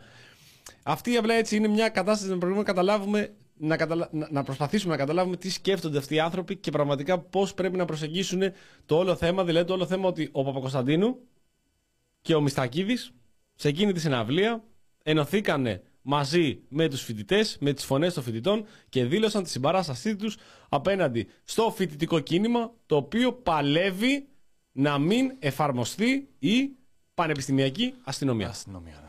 Ναι. Η οποία πανεπιστημιακή αστυνομία τελικά δεν θα εφαρμοστεί, όπως άλλωστε έχουν προβλέψει κάποιοι πολύ μεγάλοι προφήτες σε αυτή την εκπομπή. Μπορείτε να τρέξετε στις προηγούμενες και να ακούσετε τις φωνές τους, οι οποίοι είχαν πει ότι δεν πρόκειται να εφαρμοστεί η συγκεκριμένη πανεπιστημιακή αστυνομία, όπι, πώ διάλογο λέγεται η συγκεκριμένη, και αποφασίστηκε, αγαπητοί μας ακροατές, την προηγούμενη τελικά εβδομάδα προκειμένου να πέσουν οι τόνοι, διότι μάλλον το πράγμα δεν πήγαινε πάρα πολύ καλά και πώς αυτό θα μπορέσει να χρησιμοποιηθεί από την κυβέρνηση, η Πανεπιστημιακή Αστυνομία να επιχειρεί έξω από τα πανεπιστήμια σε συνεργασία με τα αστυνομικά τμήματα της περιοχής. Δηλαδή, στο Δήμο Ζωγράφου συγκεκριμένα, έξω από το Πολυτεχνείο, έξω στην Πανεπιστημίουπολη, θα επιχειρούν οι αστυνομικοί της Πανεπιστημιακής Αστυνομίας μαζί με το τμήμα ασφάλειας που είναι στο ζωγράφους και τους αστυνομικούς που δεν έχουν εντωμεταξύ το τμήμα ασφάλειας στο συγκεκριμένο τμήμα, προκειμένου να καταπολεμήσουν την παρανομία και την ανομία έξω από το πανεπιστήμιο. Όχι μέσα στο πανεπιστήμιο. Δεν θα μπουν τελικά η πανεπιστημιακή αστυνομία μέσα στο πανεπιστήμιο. Θα μου πει κάποιος, γιατί τότε να είναι η πανεπιστημιακή αστυνομία και να είναι μια κανονική αστυνομία όπως ήταν όλο τον προηγούμενο καιρό; Ή αν τυχόν προκύψει κάποιο είδους έγκλημα, κάποιο είδους παρανομία στο πανεπιστήμιο, η αστυνομία δεν μπορεί να επέμβει μέσα στο κάμπους που είπε και εδώ ο Δεξιάδης. Σαφώς και μπορεί. Μπορεί να κληθεί από την Βρετανία και να μπει μέσα ούτως ή αλλιώς. Αν μάλιστα είναι εγκλήματα κατά της ζωής, μπορεί να έρθει και χωρίς την έγκριση της Βρετανίας. Μπορεί να παρέμβει κανονικότατα όπως μπορεί να παρέμβει οπουδήποτε η αστυνομία. Αυτοί δηλαδή οι άνθρωποι που είδαμε να προσπαθούν να επιχειρήσουν ως πανεπιστημιακή αστυνομία, υπάρχει κανείς όπως τους έβλεπε που πείθεται ότι άμα γίνει μια στραβή δεν θα φύγουν τρέχοντα. Ναι, ναι, ναι. ναι. Ε, Επίσης, να πούμε ότι μια χαρά επιχειρήσανε και τον προηγούμενο καιρό, τις προηγούμενες ημέρες, στο κάμπους του Απιθύτα, όπου χωρίς λόγο και χωρίς καμία αφορμή, ενώ γινόταν αυτή η συναυλία, επιτεθήκανε στο κοινό, πετάξανε. Ρίξανε μολότοφ. δακρυγόνα ανάμεσα από δύο νοσοκομεία. Με δακρυγόνα, ναι, ανάμεσα. Ε; Φοβερό. Κα- αυτό, ε, α- αυτό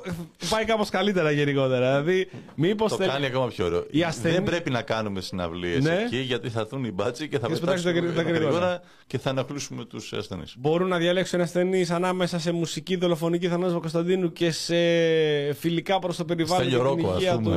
τους. Και όχι, Που και- δεν ενοχλείς στο κυποθέατρο. Αυτό εννοώ. Δα, δα, δακρυγόνα. Δηλαδή, άμα τους ρωτήσεις, κατά πάσα πιθανότητα θα προτιμήσουν να ακούσουν ένα τραγουδάκι από το να φάνε ένα δακρυγόνο μέσα από το παράθυρα την ώρα, ξέρω εγώ, που έχουν οξυγόνο στα μούτρα ή δεν μπορούν να σάνουν.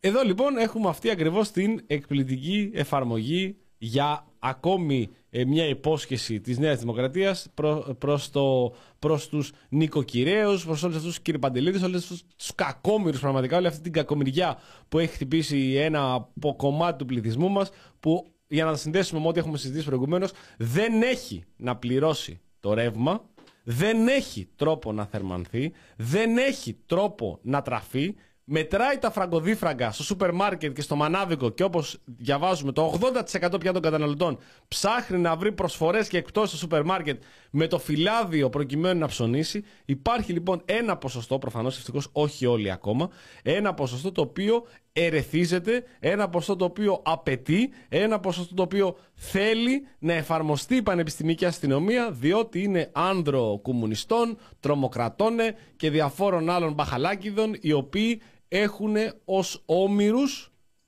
την Βρυτανία, το Πανεπιστήμιο, τους υπόλοιπους φοιτητές της ε, σιωπηρής πλειοψηφίας. Όπως είπε και η Γεραμέως, έτσι αυτό το silent Κοίταξε, majority. ε, θα πρέπει να δώσουμε ένα, ένα credit. Ναι, ναι, ναι, Δεν credit. είναι Μπράβο, credit. μπράβο, μπράβο, μπράβο. Στην κυβέρνηση η οποία κατάφερε να, να, να βάλει στο πανεπιστήμιο ανθρώπους που δεν είχαν άλλο τρόπο να μπουν. Ναι, σωστό. Έτσι, γιατί συνήθως σε μεγάλο ποσοστό αυτά τα παιδιά. Για την Γεραμέως λες. Ε, όχι, η Κεραμαίο δεν κατάφερε να περάσει. Ούτε αυτή κατάφερε. Ε, πήγε σε άλλο τουλάχιστον. Α, εντάξει. Ε, τα παιδιά της πανεπιστημιακής αστυνομίας, τα περισσότερα δεν νομίζω να είχαν τρόπο να μπουν στο πανεπιστήμιο διαφορετικό. Όπως οι περισσότεροι οι οποίοι θέλουν την πανεπιστημιακή αστυνομία δεν έχουν πάει στο πανεπιστήμιο. Ναι. Να- Είναι, είναι είτε άνθρωποι που δεν μπορούσαν για οποιοδήποτε αντικειμενικό λόγο, ή είναι γόνοι οικογενειών που ήταν ε, ε, μεγαλοαστών, οι οποίοι ήταν, ε, δεν τραβάγανε καθόλου για να πάνε στο πανεπιστήμιο, τους πήγανε στα κολέγια και στα λοιπά και στα αμερικάνικα κολέγια και στα ACS και μετά εξωτερικό και πίσω, Ναι, ναι, ναι. και δεν ξέρουν καν που είναι τα πανεπιστήμια, αλλά Τα, τα νοσοκομεία ξέρουν. τα νοσοκομεία ξέρουν. Τα νοσοκομεία ξέρουν. Είναι και στην ηλικία βασικά που πρέπει να ξέρεις λίγο. Ε, που καλό είναι νοσοκομείο αυτό, είναι. ναι. Καλό είναι Ναι, να, ναι, ναι, να ναι, έχεις ναι. ένα προσανατολισμό. Να πούμε το μεταξύ μια και μιλήσαμε για μόρφωτα ντουγάνια. Ε, υπάρχει ένα βίντεο το οποίο κυκλοφορεί με την Νίκη Κεραμέως, ε, στο οποίο. μιλ- Για να δείτε, παιδιά, μια και είπαμε προηγουμένως γιατί κακομοιριά μιλάμε. Υπάρχει ένα βίντεο, τώρα δεν ξέρω από το Twitter ή οπουδήποτε αλλού ποιος έχει τραβήξει. Υπάρχει ένα απόσπασμα που κυκλοφορεί τέλος πάντων. Μάλλον επίτηδε το τραβήξαν για να το ρίξουν στο κάπου να δείξουν πόσο ανθρώπινη είναι και η Κεραμέως, η οποία είναι στον ΟΗΕ στην Αμερική που είναι και εκθιάζει ο ΟΗΕ εντωμεταξύ γράφουν τις μεταρρυθμίσεις των, των πανεπιστημίων και των σχολείων. Ε, κάνω και αντίστοιχες κινήσεις το μεταξύ προκειμένου να μπορέσουμε να καταλάβουμε αυτές τις Διάφορες, μεταρρυθμίσεις και ναι, εσύ. Ναι, ναι, ναι, ναι. χορευτικές. Χορευτικές, ναι. Ε, η οποία μιλάει στο τηλέφωνο με κάποιον α, στα ΔΕ και λέει το Νοέμβριο θα έρθουν στην Αθήνα όλα τα μεγάλα πανεπιστήμια, το Harvard, το, το Oxford, το Yale, το Michigan, το Massachusetts και, και πραγματικά αυτό το κομμάτι κυκλοφορεί. Θα έρθει τον Νοέμβρη. Πώς θα έρθει τον Νοέμβρη, θα έρθει. Σαν, σαν εγώ... τρέιλερ, ας πούμε, το χειμώνα στο Μέγκα ναι, ναι, ναι, ναι, ναι, θα έρθει το αυτό Harvard. το Νοέμβρη στην Ελλάδα, το Harvard, το Yale κτλ. Θα έρθουν. Και αυτό το απόσπασμα κυκλοφορεί που λέει και καλά ότι πόσα πανεπιστήμια θα έρθουν στην Ελλάδα. Καταλαβαίνετε τώρα γιατί η ένστικτα προσπαθεί να γαργαλίσει αυτή. Δηλαδή τώρα μιλάμε επίπεδο με κυρία Κοντσοτάκη, ο οποίος όποτε δίνει συνέντευξη έχει μια κούπα στα χέρια του που γράφει Harvard. Δηλαδή. Είναι. Πω, πω φίλε, ήρθε το Harvard στην Ελλάδα. Μπορείς να πας στο παιδί σου. Να πάω βρε κούπα. Όχι, 15.000 το χρόνο δεν μπορώ. Αλλά έχουμε Harvard, φίλε. Έχουμε Yale. Άμα προσπαθώ να σκεφτώ μία επιτομή της βλαχιάς και της κακομοιριάς, θα σκεφτώ ακριβώς αυτό ή θα σκεφτώ την Τώρα Μπακογιάννη, η οποία μιλάει και τη ρωτάει ο Κατρούγκαλες που τη ρωτάει και την άλλη φορά, γιατί είχες πάρει το γιόκα σου στην 25 χρονών ειδικό σύμβουλο. χρονών ειδικό σύμβουλο στον ΟΗΕ με 70-80 άτομα όταν η Γαλλία έχει 40 και πιο μεγάλη ε, ένα δείγμα βλαχιάς όταν η Μπακογιάννη λέει γιατί ο γιος μου έχει τελειώσει το Harvard, κύριε Κατρούγκαλε. Το Harvard. Το Harvard. Σοκολατάκι. Δηλαδή, Πάρτε ένα σοκολατάκι, ρε παιδιά. Δηλαδή, ήμαρτον. Δεν ξέρω ποιοι άνθρωποι πραγματικά νιώθουν. Προσπαθώ δηλαδή να μπω, αλλά δεν μπορώ να μπω σε αυτή τη λογική, σε αυτό το mentality αυτών των ανθρώπων, οι οποίοι νιώθουν ένα είδος ευχαρίστησης από ανθρώπους οι οποίοι κρατάνε κούπες Harvard για να δείξουν ότι είναι από το Harvard. Και μια ρουφιάνα ε, δύο-τρει ρουφιάνες πανελίνε δεν καταφέρουν να τις περάσουν. Και εγώ με τις πανελίνε δεν τα κατάφερα πολύ καλά. Την πρώτη φορά δεν πέρασα πουθενά και δεύτερη πέρασα εκεί σε ένα τέι βαριόμηρο. Το οποίο δεν το τελείωσα και ποτέ, δεν πήγε πάρα πολύ καλά. Εντάξει. Αλλά παρόλα αυτά Πήγες όμως. νιώθουν κάποιο είδους ευχαρίστηση από ανθρώπους οι οποίοι έχουν κρατικά λεφτά από τα λεφτά τους για να στέλνουν τα παιδιά τους σε ξένα πανεπιστήμια πληρωμένα που ό,τι και αν γίνει στο τέλος θα το πάρεις στο πτυχίο. Εμένα τουλάχιστον το ελληνικό ΤΕΙ αποφάσισε να μην μου δώσει το πτυχίο. Το αποφάσισε. Δεν ήσουν αρκετά καλός, έλεγε ρε φίλε, να το πάρεις στο πτυχίο. Ο Μητσοτάκης το πήρε. Τώρα θα μου πεις το πήρε επειδή ίσως θα έλεγε κάποιος. Έκανε δώσανε... και μια τρομερή πτυχιακή εργασία που είχε Ναι, ναι, παρουσιάσει ναι, ναι. στο βιβλίο ο κ. Ψάρα. Και 300 χιλιάρικα που έφτιαξε βιβλιοθήκη ο Μητσοτάκης για Ναι, να ναι, ναι. πάρει το πτυχίο του γιος του. Λοιπόν, κοιτάξτε, Ζάβαλε, σήμερα είναι η πρώτη υβριδική εκπομπή. Ναι. Και Ήθελα να σε ρωτήσω αν νιώθεις ασφαλής Όχι. απέναντι σε μια ενδεχόμενη ε, υβριδική επίθεση την ημέρα των εκλογών. Σου απαντάω λοιπόν από πολύ, αρχ... από πολύ νωρίς. Όχι, δεν νιώθω καθόλου ασφαλής. Είσαι έτοιμος για εκλογές με σκάνερ; είμαι πανέτοιμος. Ακόμη καλύτερα είμαι περισσότερο έτοιμος να μην γίνουν καθόλου εκλογές. Εγώ δεν καταλαβαίνω, δεν μπήκα να διαβάσω. Πώς θα γίνει, τι εννοούμε εκλογές μες σκάνερ, θες να μας- μου εξηγήσεις; Άκου πάρα πολύ απλό. Έχεις κάνει εμβόλιο; Έχω κάνει. Ωραία. Έχεις κάνει λοιπόν το εμβόλιο. Έχει αυτιά. Έχεις το τσιπάκι. Έχω το τσιπάκι εδώ αριστερά. Ωραία, ωραία, έχεις το τσιπάκι. Όλοι, όποιος- Τρία τσιπάκια. Όποιος έχω κάνει εγώ είναι το ένα πάνω στο άλλο. Αυτό είναι τρεις διαφορετικοί κωδικοί. Για πες. Είναι για τις τρεις διαφορετικές εκλογές που θα κάνεις. Δηλαδή είναι για βουλευτικές, Ευρωεκλογές. ευρωεκλογμαρχιακέ και δημοτικές. Ναι. Συγγνώμη, αυτοδιοικητικές. Υπάρχουν και κάποιοι που μπορούν να κάνουν τέταρτο για είναι και για τις ευρωεκλογές. Λοιπόν, έχεις τέσσερα. Σε κάθε σκάνερ είναι για την ε, κάθε εκλογή που θα κάνεις. Οπότε πηγαίνεις στο, α- στο κάθε εκλογικό τμήμα, σου σκανάρουν το, το τζιπάκι και σου βγαίνει το αποτέλεσμα γιατί εσύ, επειδή διαβάζει και το νου, εδώ μιλάμε για έλεγχο του νου αυτή τη στιγμή, έτσι, δεν μιλάμε τώρα τέτοιο. Σκέφτεσαι τι θα ψηφίσεις, σκέφτεσαι θα ψηφίσω Κυριάκο Μητσοτάκη. Τουτ! Βάρε στο σκάνερ, πήγε λοιπόν στην Θέλω να πλατφόρμα. σκεφτώ κάτι άλλο, αλλά δεν με αφήνει το, δεν μ' αφήνει το τσιπάκι. Δεν με αφήνει το τσιπάκι. Πάω ναι. να πω Δημήτρη Κουτς... Χεριάκο Μητσοτάκη. Σε αρνεί- Και Παγώνει το βλέμμα μου, κοιτάω μπροστά. Τελειώνει. Κυριάκο Δε... Μητσοτάκη. Βαράει τυλτάρι το δέμα στα κουτσούπα και σου λέει ξαναπες. 100% Κυριάκο Μητσοτάκη. Μητσοτάκη. Τουτ. Διαβάζει το σκάνερ, πηγαίνει κάτω στην, ε, στην, ε, στην επιτροπή εκεί πέρα που είναι εκεί στους υπολογιστές, στα κομπιούτερς που ξέρει και ο ξάδερφος και μπορεί και καταχωρείται η ψήφος. Αλλά εγώ σου ξαναλέω, επειδή και με το να το κάνουμε σκάνερ ή να το κάνουμε οτιδήποτε αλλού, γνωρίζουμε όλοι την, τους πολύ επικίνδυνους Ρώσους hackers. Θυμόμαστε τους hackers, είναι αυτοί με τα email της Clinton και όλα τα υπόλοιπα. Αυτά λοιπόν επειδή οι άνθρωποι αυτοί είναι πάρα πολύ επικίνδυνοι και επειδή είναι στα υπόγεια της Κουμουνδούρου και του Κρεμλίνου ταυτόχρονα, δεν πρέπει να αφήσουμε το πολίτευμα να κινδυνεύσει μέσα από υβριδικές επιθέσεις τέτοιων ε, ασύμμετρων απειλών.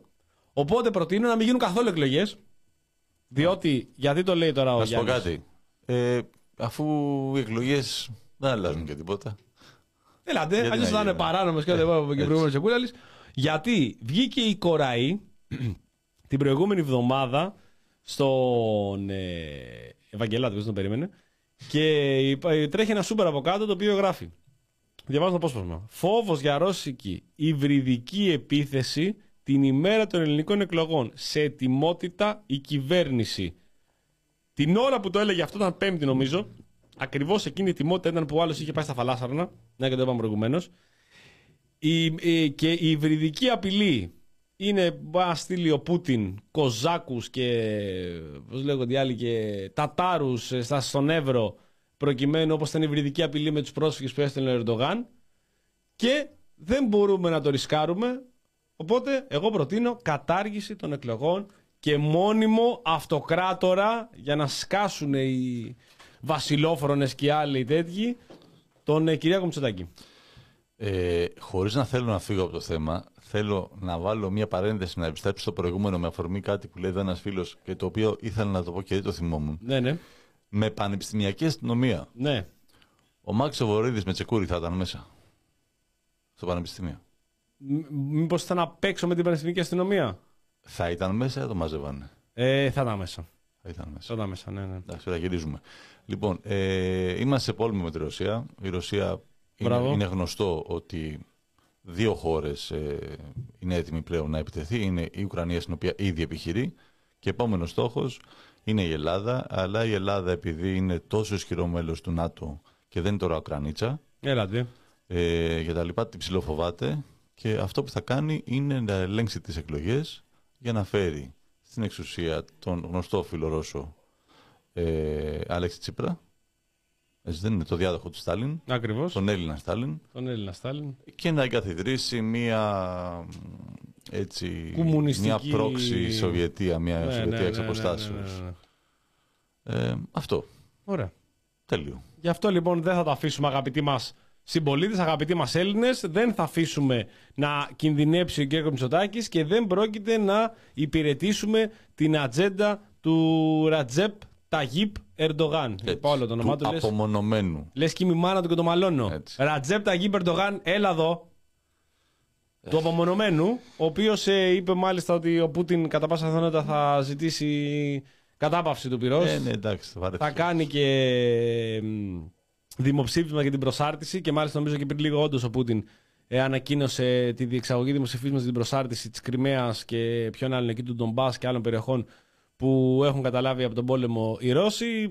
Προφανώς αυτό θα κλιμακώσει την όλη κατάσταση. Γενικότερα υπάρχει αντεπίθεση των Ουκρανών τις τελευταίες ημέρες σε κάποιες περιοχές του Ντομπά και κάποια χωριά και κάποιες πόλεις οι οποίες επανακαταλαμβάνονται. Οι Ρώσοι σε κάποια σημεία υποχωρούν. Ε, φαντάζομαι Φαντάζομαι ότι είναι κάποια σημεία στα οποία έχουν προχωρήσει, έχουν προωθηθεί αρκετά και υπάρχει έτσι αλλιώς από την αρχή ποιος θα είναι ο νέος χάρτης όπως αυτός θα διαμορφωθεί την επόμενη μέρα. Και ο, Ερ- αυτά τα γνωρίζει ο Ερ- τα είπε ο Ερντογάν πριν τα πει ο Πούτιν. Γιατί όπως είπαμε, ο Ερντογάν είναι απομονωμένος. Δεν είναι σαν τον κύριο Μητσοτάκη, ο οποίος είναι μέσα στα πράγματα, τον ρωτάνε, τον παίρνουν τηλέφωνο. Έλα ρε που είσαι, πού να είμαι, του λέει Μαράθι μου, πού να είμαι. Α, γιατί ήθελα Γιατί να... είμαι φαλάσταρνα, νόμιζα ότι.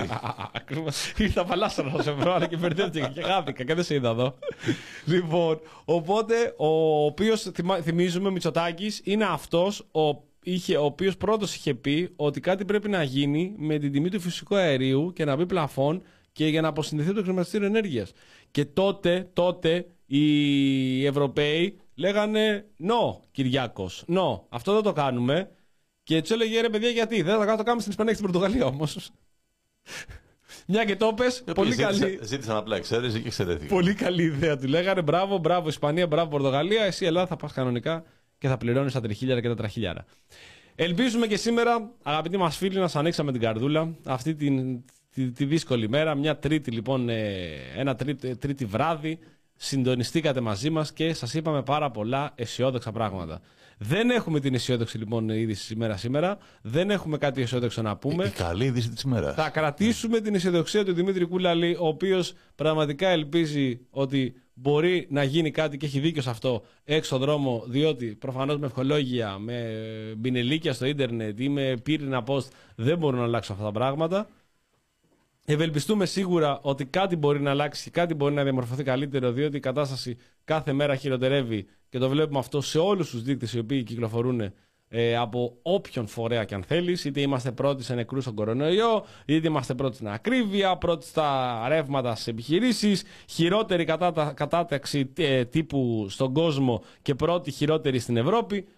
Η, η χώρα, δυστυχώς, εδώ και τρία χρόνια έχει βρεθεί σε ένα τεράστιο καθοδικό σπιράλ, το οποίο ακολουθεί το καθοδικό σπιράλ των 12 χρόνια μνημονίων. Αυτό είναι το πιο σημαντικό, γιατί δεν ζούμε ούτε στο κενό, ούτε είμαστε ξαφνικά η Ολλανδία ή η Αυστρία που έπεσε και η ενέργεια πάνω. Έχουμε μνημόνια, είχαμε πανδημία, τώρα έχουμε τσούχτρες. Και ε, πολύ ακριβό φυσικό αέριο, 1200% πάνω. Το 1200% είναι 12 φορές, έτσι. Ναι, πες το 1200 γιατί πες πιο εντυπωσιακό. 12 φορές είναι 12 φορές. Δηλαδή, άμα είχε 5, Δεν είχα ποτέ φυσικό αέριο σε τίποτα. Άμα είχε 50 λεπτά το λίτρο. Ναι. Έχει 6 ευρώ. Τι να δεν, έχεις δεν έχω δει τιμή καθόλου πώ είναι. Ναι. Βάζουν εκεί όσο να είναι, δεν πειράζει. Πετάνε. Οριακά είχα υγραέριο, πώς το λένε το μικρό το. Το καζάκι, καζάκι ηριακό για να κάνω. Γιατί εκεί έφτιαχνα καφέ, κάνα τα λοιπά. Με, με τσακμάκι αυτό το αυτόματο ή με αναπτήρα το άναβε. Με αναπτήρα. Με αναπτήρα κανονικά παραδοσιακό με το ροστάτι από κάτω από το άναβε ε, κτλ. Μάλιστα για πολλά χρόνια, για πάρα πολλά χρόνια, για να δεις τώρα ότι σαν άνθρωπος είμαι και μπροστά. Εκεί μόνος ζέστανα νερό. Δεν, δεν είχα βραστήρα, δεν είχα τίποτα. Έλα, δηλαδή ήθελα μπρίκι, έβαζα φυσικό οικονομία, ξέρεις τι και βραστήρας. Τα κέρατα, τα τράγια. Μέχρι που ήρθε η γυναίκα μου, πέταξε το καζάκι μου. Και λέει, Πεθάνουμε, μου λέει εδώ με το καζάκι επικίνδυνε και πήρε βραστήρα. Και έτσι ήρθε δηλαδή 500 ευρώ. Τώρα τι κατάλαβες, λέω. Ακολουθήστε μας για περισσότερες συνταγές οικονομίας και τον φετινό χειμώνα. Λοιπόν, ε, πες μας τι είδες από ταινίες, είδες και τίποτα, αν είδες κάτι. Είδα διάφορα, δεν θυμάμαι τόσο αλήθεια. Έχω ξεκινήσει τον τα κλειδιών το καινούργιο τη σειρά το Ring of Powers. Okay. Αλλά είδα και κάτι άλλο το οποίο ήταν ωραίο, το οποίο δεν το θυμάμαι να το πω. Ωραίος. Στην επόμενη εκπομπή ελπίζω να το συγκρατήσω και να το πω. Είδες κάτι καλό; Όχι, τίποτα δεν έχω δει. Ε, το Line of Duty είδα τη σειρά από την. Α, δεν okay. είχα δει ένα κύκλο. Προσπαθώ να δω να βρω κάτι που να μου αρέσει. Ένα βιβλίο διαβάζω. Το τριλογία του Βερολίνου του Φίλιπ Κέρ, ένα ε, ε, βιβλίο νουάρ ε, με συναισθητική Γερμανία με την Τεύη κτλ. Mm-hmm. Είναι ένα τέτοιο, αν γαϊδούρι να πούμε, είναι σαν τρεις βίβλοι είναι μαζί. Ναι, έχω ξεκινήσει εκεί το. Μην έχω διαβάσει 20. Έχω... Διαβάζω πόσο καιρό, κοίτα. Δεν με βλέπει ο κόσμος, αλλά δεν πειράζει να δει ο Γιάννης. Διαβάζω πόσο καιρό έχω διαβάσει τόσο, είναι ξέρω εγώ το ένα τέτοιο. Και διαβάζω πόσο καιρό και έχω διαβάσει αυτό. Είσαι εκεί ακόμα. Ναι, και είναι το. Μιλάμε το βιβλίο είναι τελείωτο. Εκεί είχα και διάβασα και τον Αμερικάνο, το οποίο είχαμε δώσει και δώρα στην εκπομπή. Να το πούμε αυτό. Δεν έχουμε λίγο καιρό να δώσουμε δώρα. Θα δώσουμε στις επόμενες ε, εκπομπές. Τον Αμερικάνο το ραβάκι. Τώρα το καλοκαίρι διάβασα αυτό. Πάρα mm-hmm. πολύ ωραίο. Ναι. Πολύ ωραίο έτσι για καλοκαιρινό ανάγνωστο. Δεν ήταν πολύ ελαφρύ βέβαια, αλλά ήταν ωραίο γιατί ήταν έτσι γρήγορα. Εγώ γραμμένο. αυτό που, που είχα κομπλάρει το βιβλίο ήταν όταν είχα πάρει τη λογική της λύσης του Νίκου του Κοτζιά. Ναι, ναι. Που πάω το παίρνω με, χα, με χαρά και είναι φίλε 950 σελίδες. Γράψτε ρε λιγότερο, επίσης διαβάζεις τόσο. Δεν διαβάζει πια. Βγάλτε το σε μέρη, ρε. Κάντε το χητικό άρθρο να πούμε σε ένα ναι. podcast. 35 ώρες.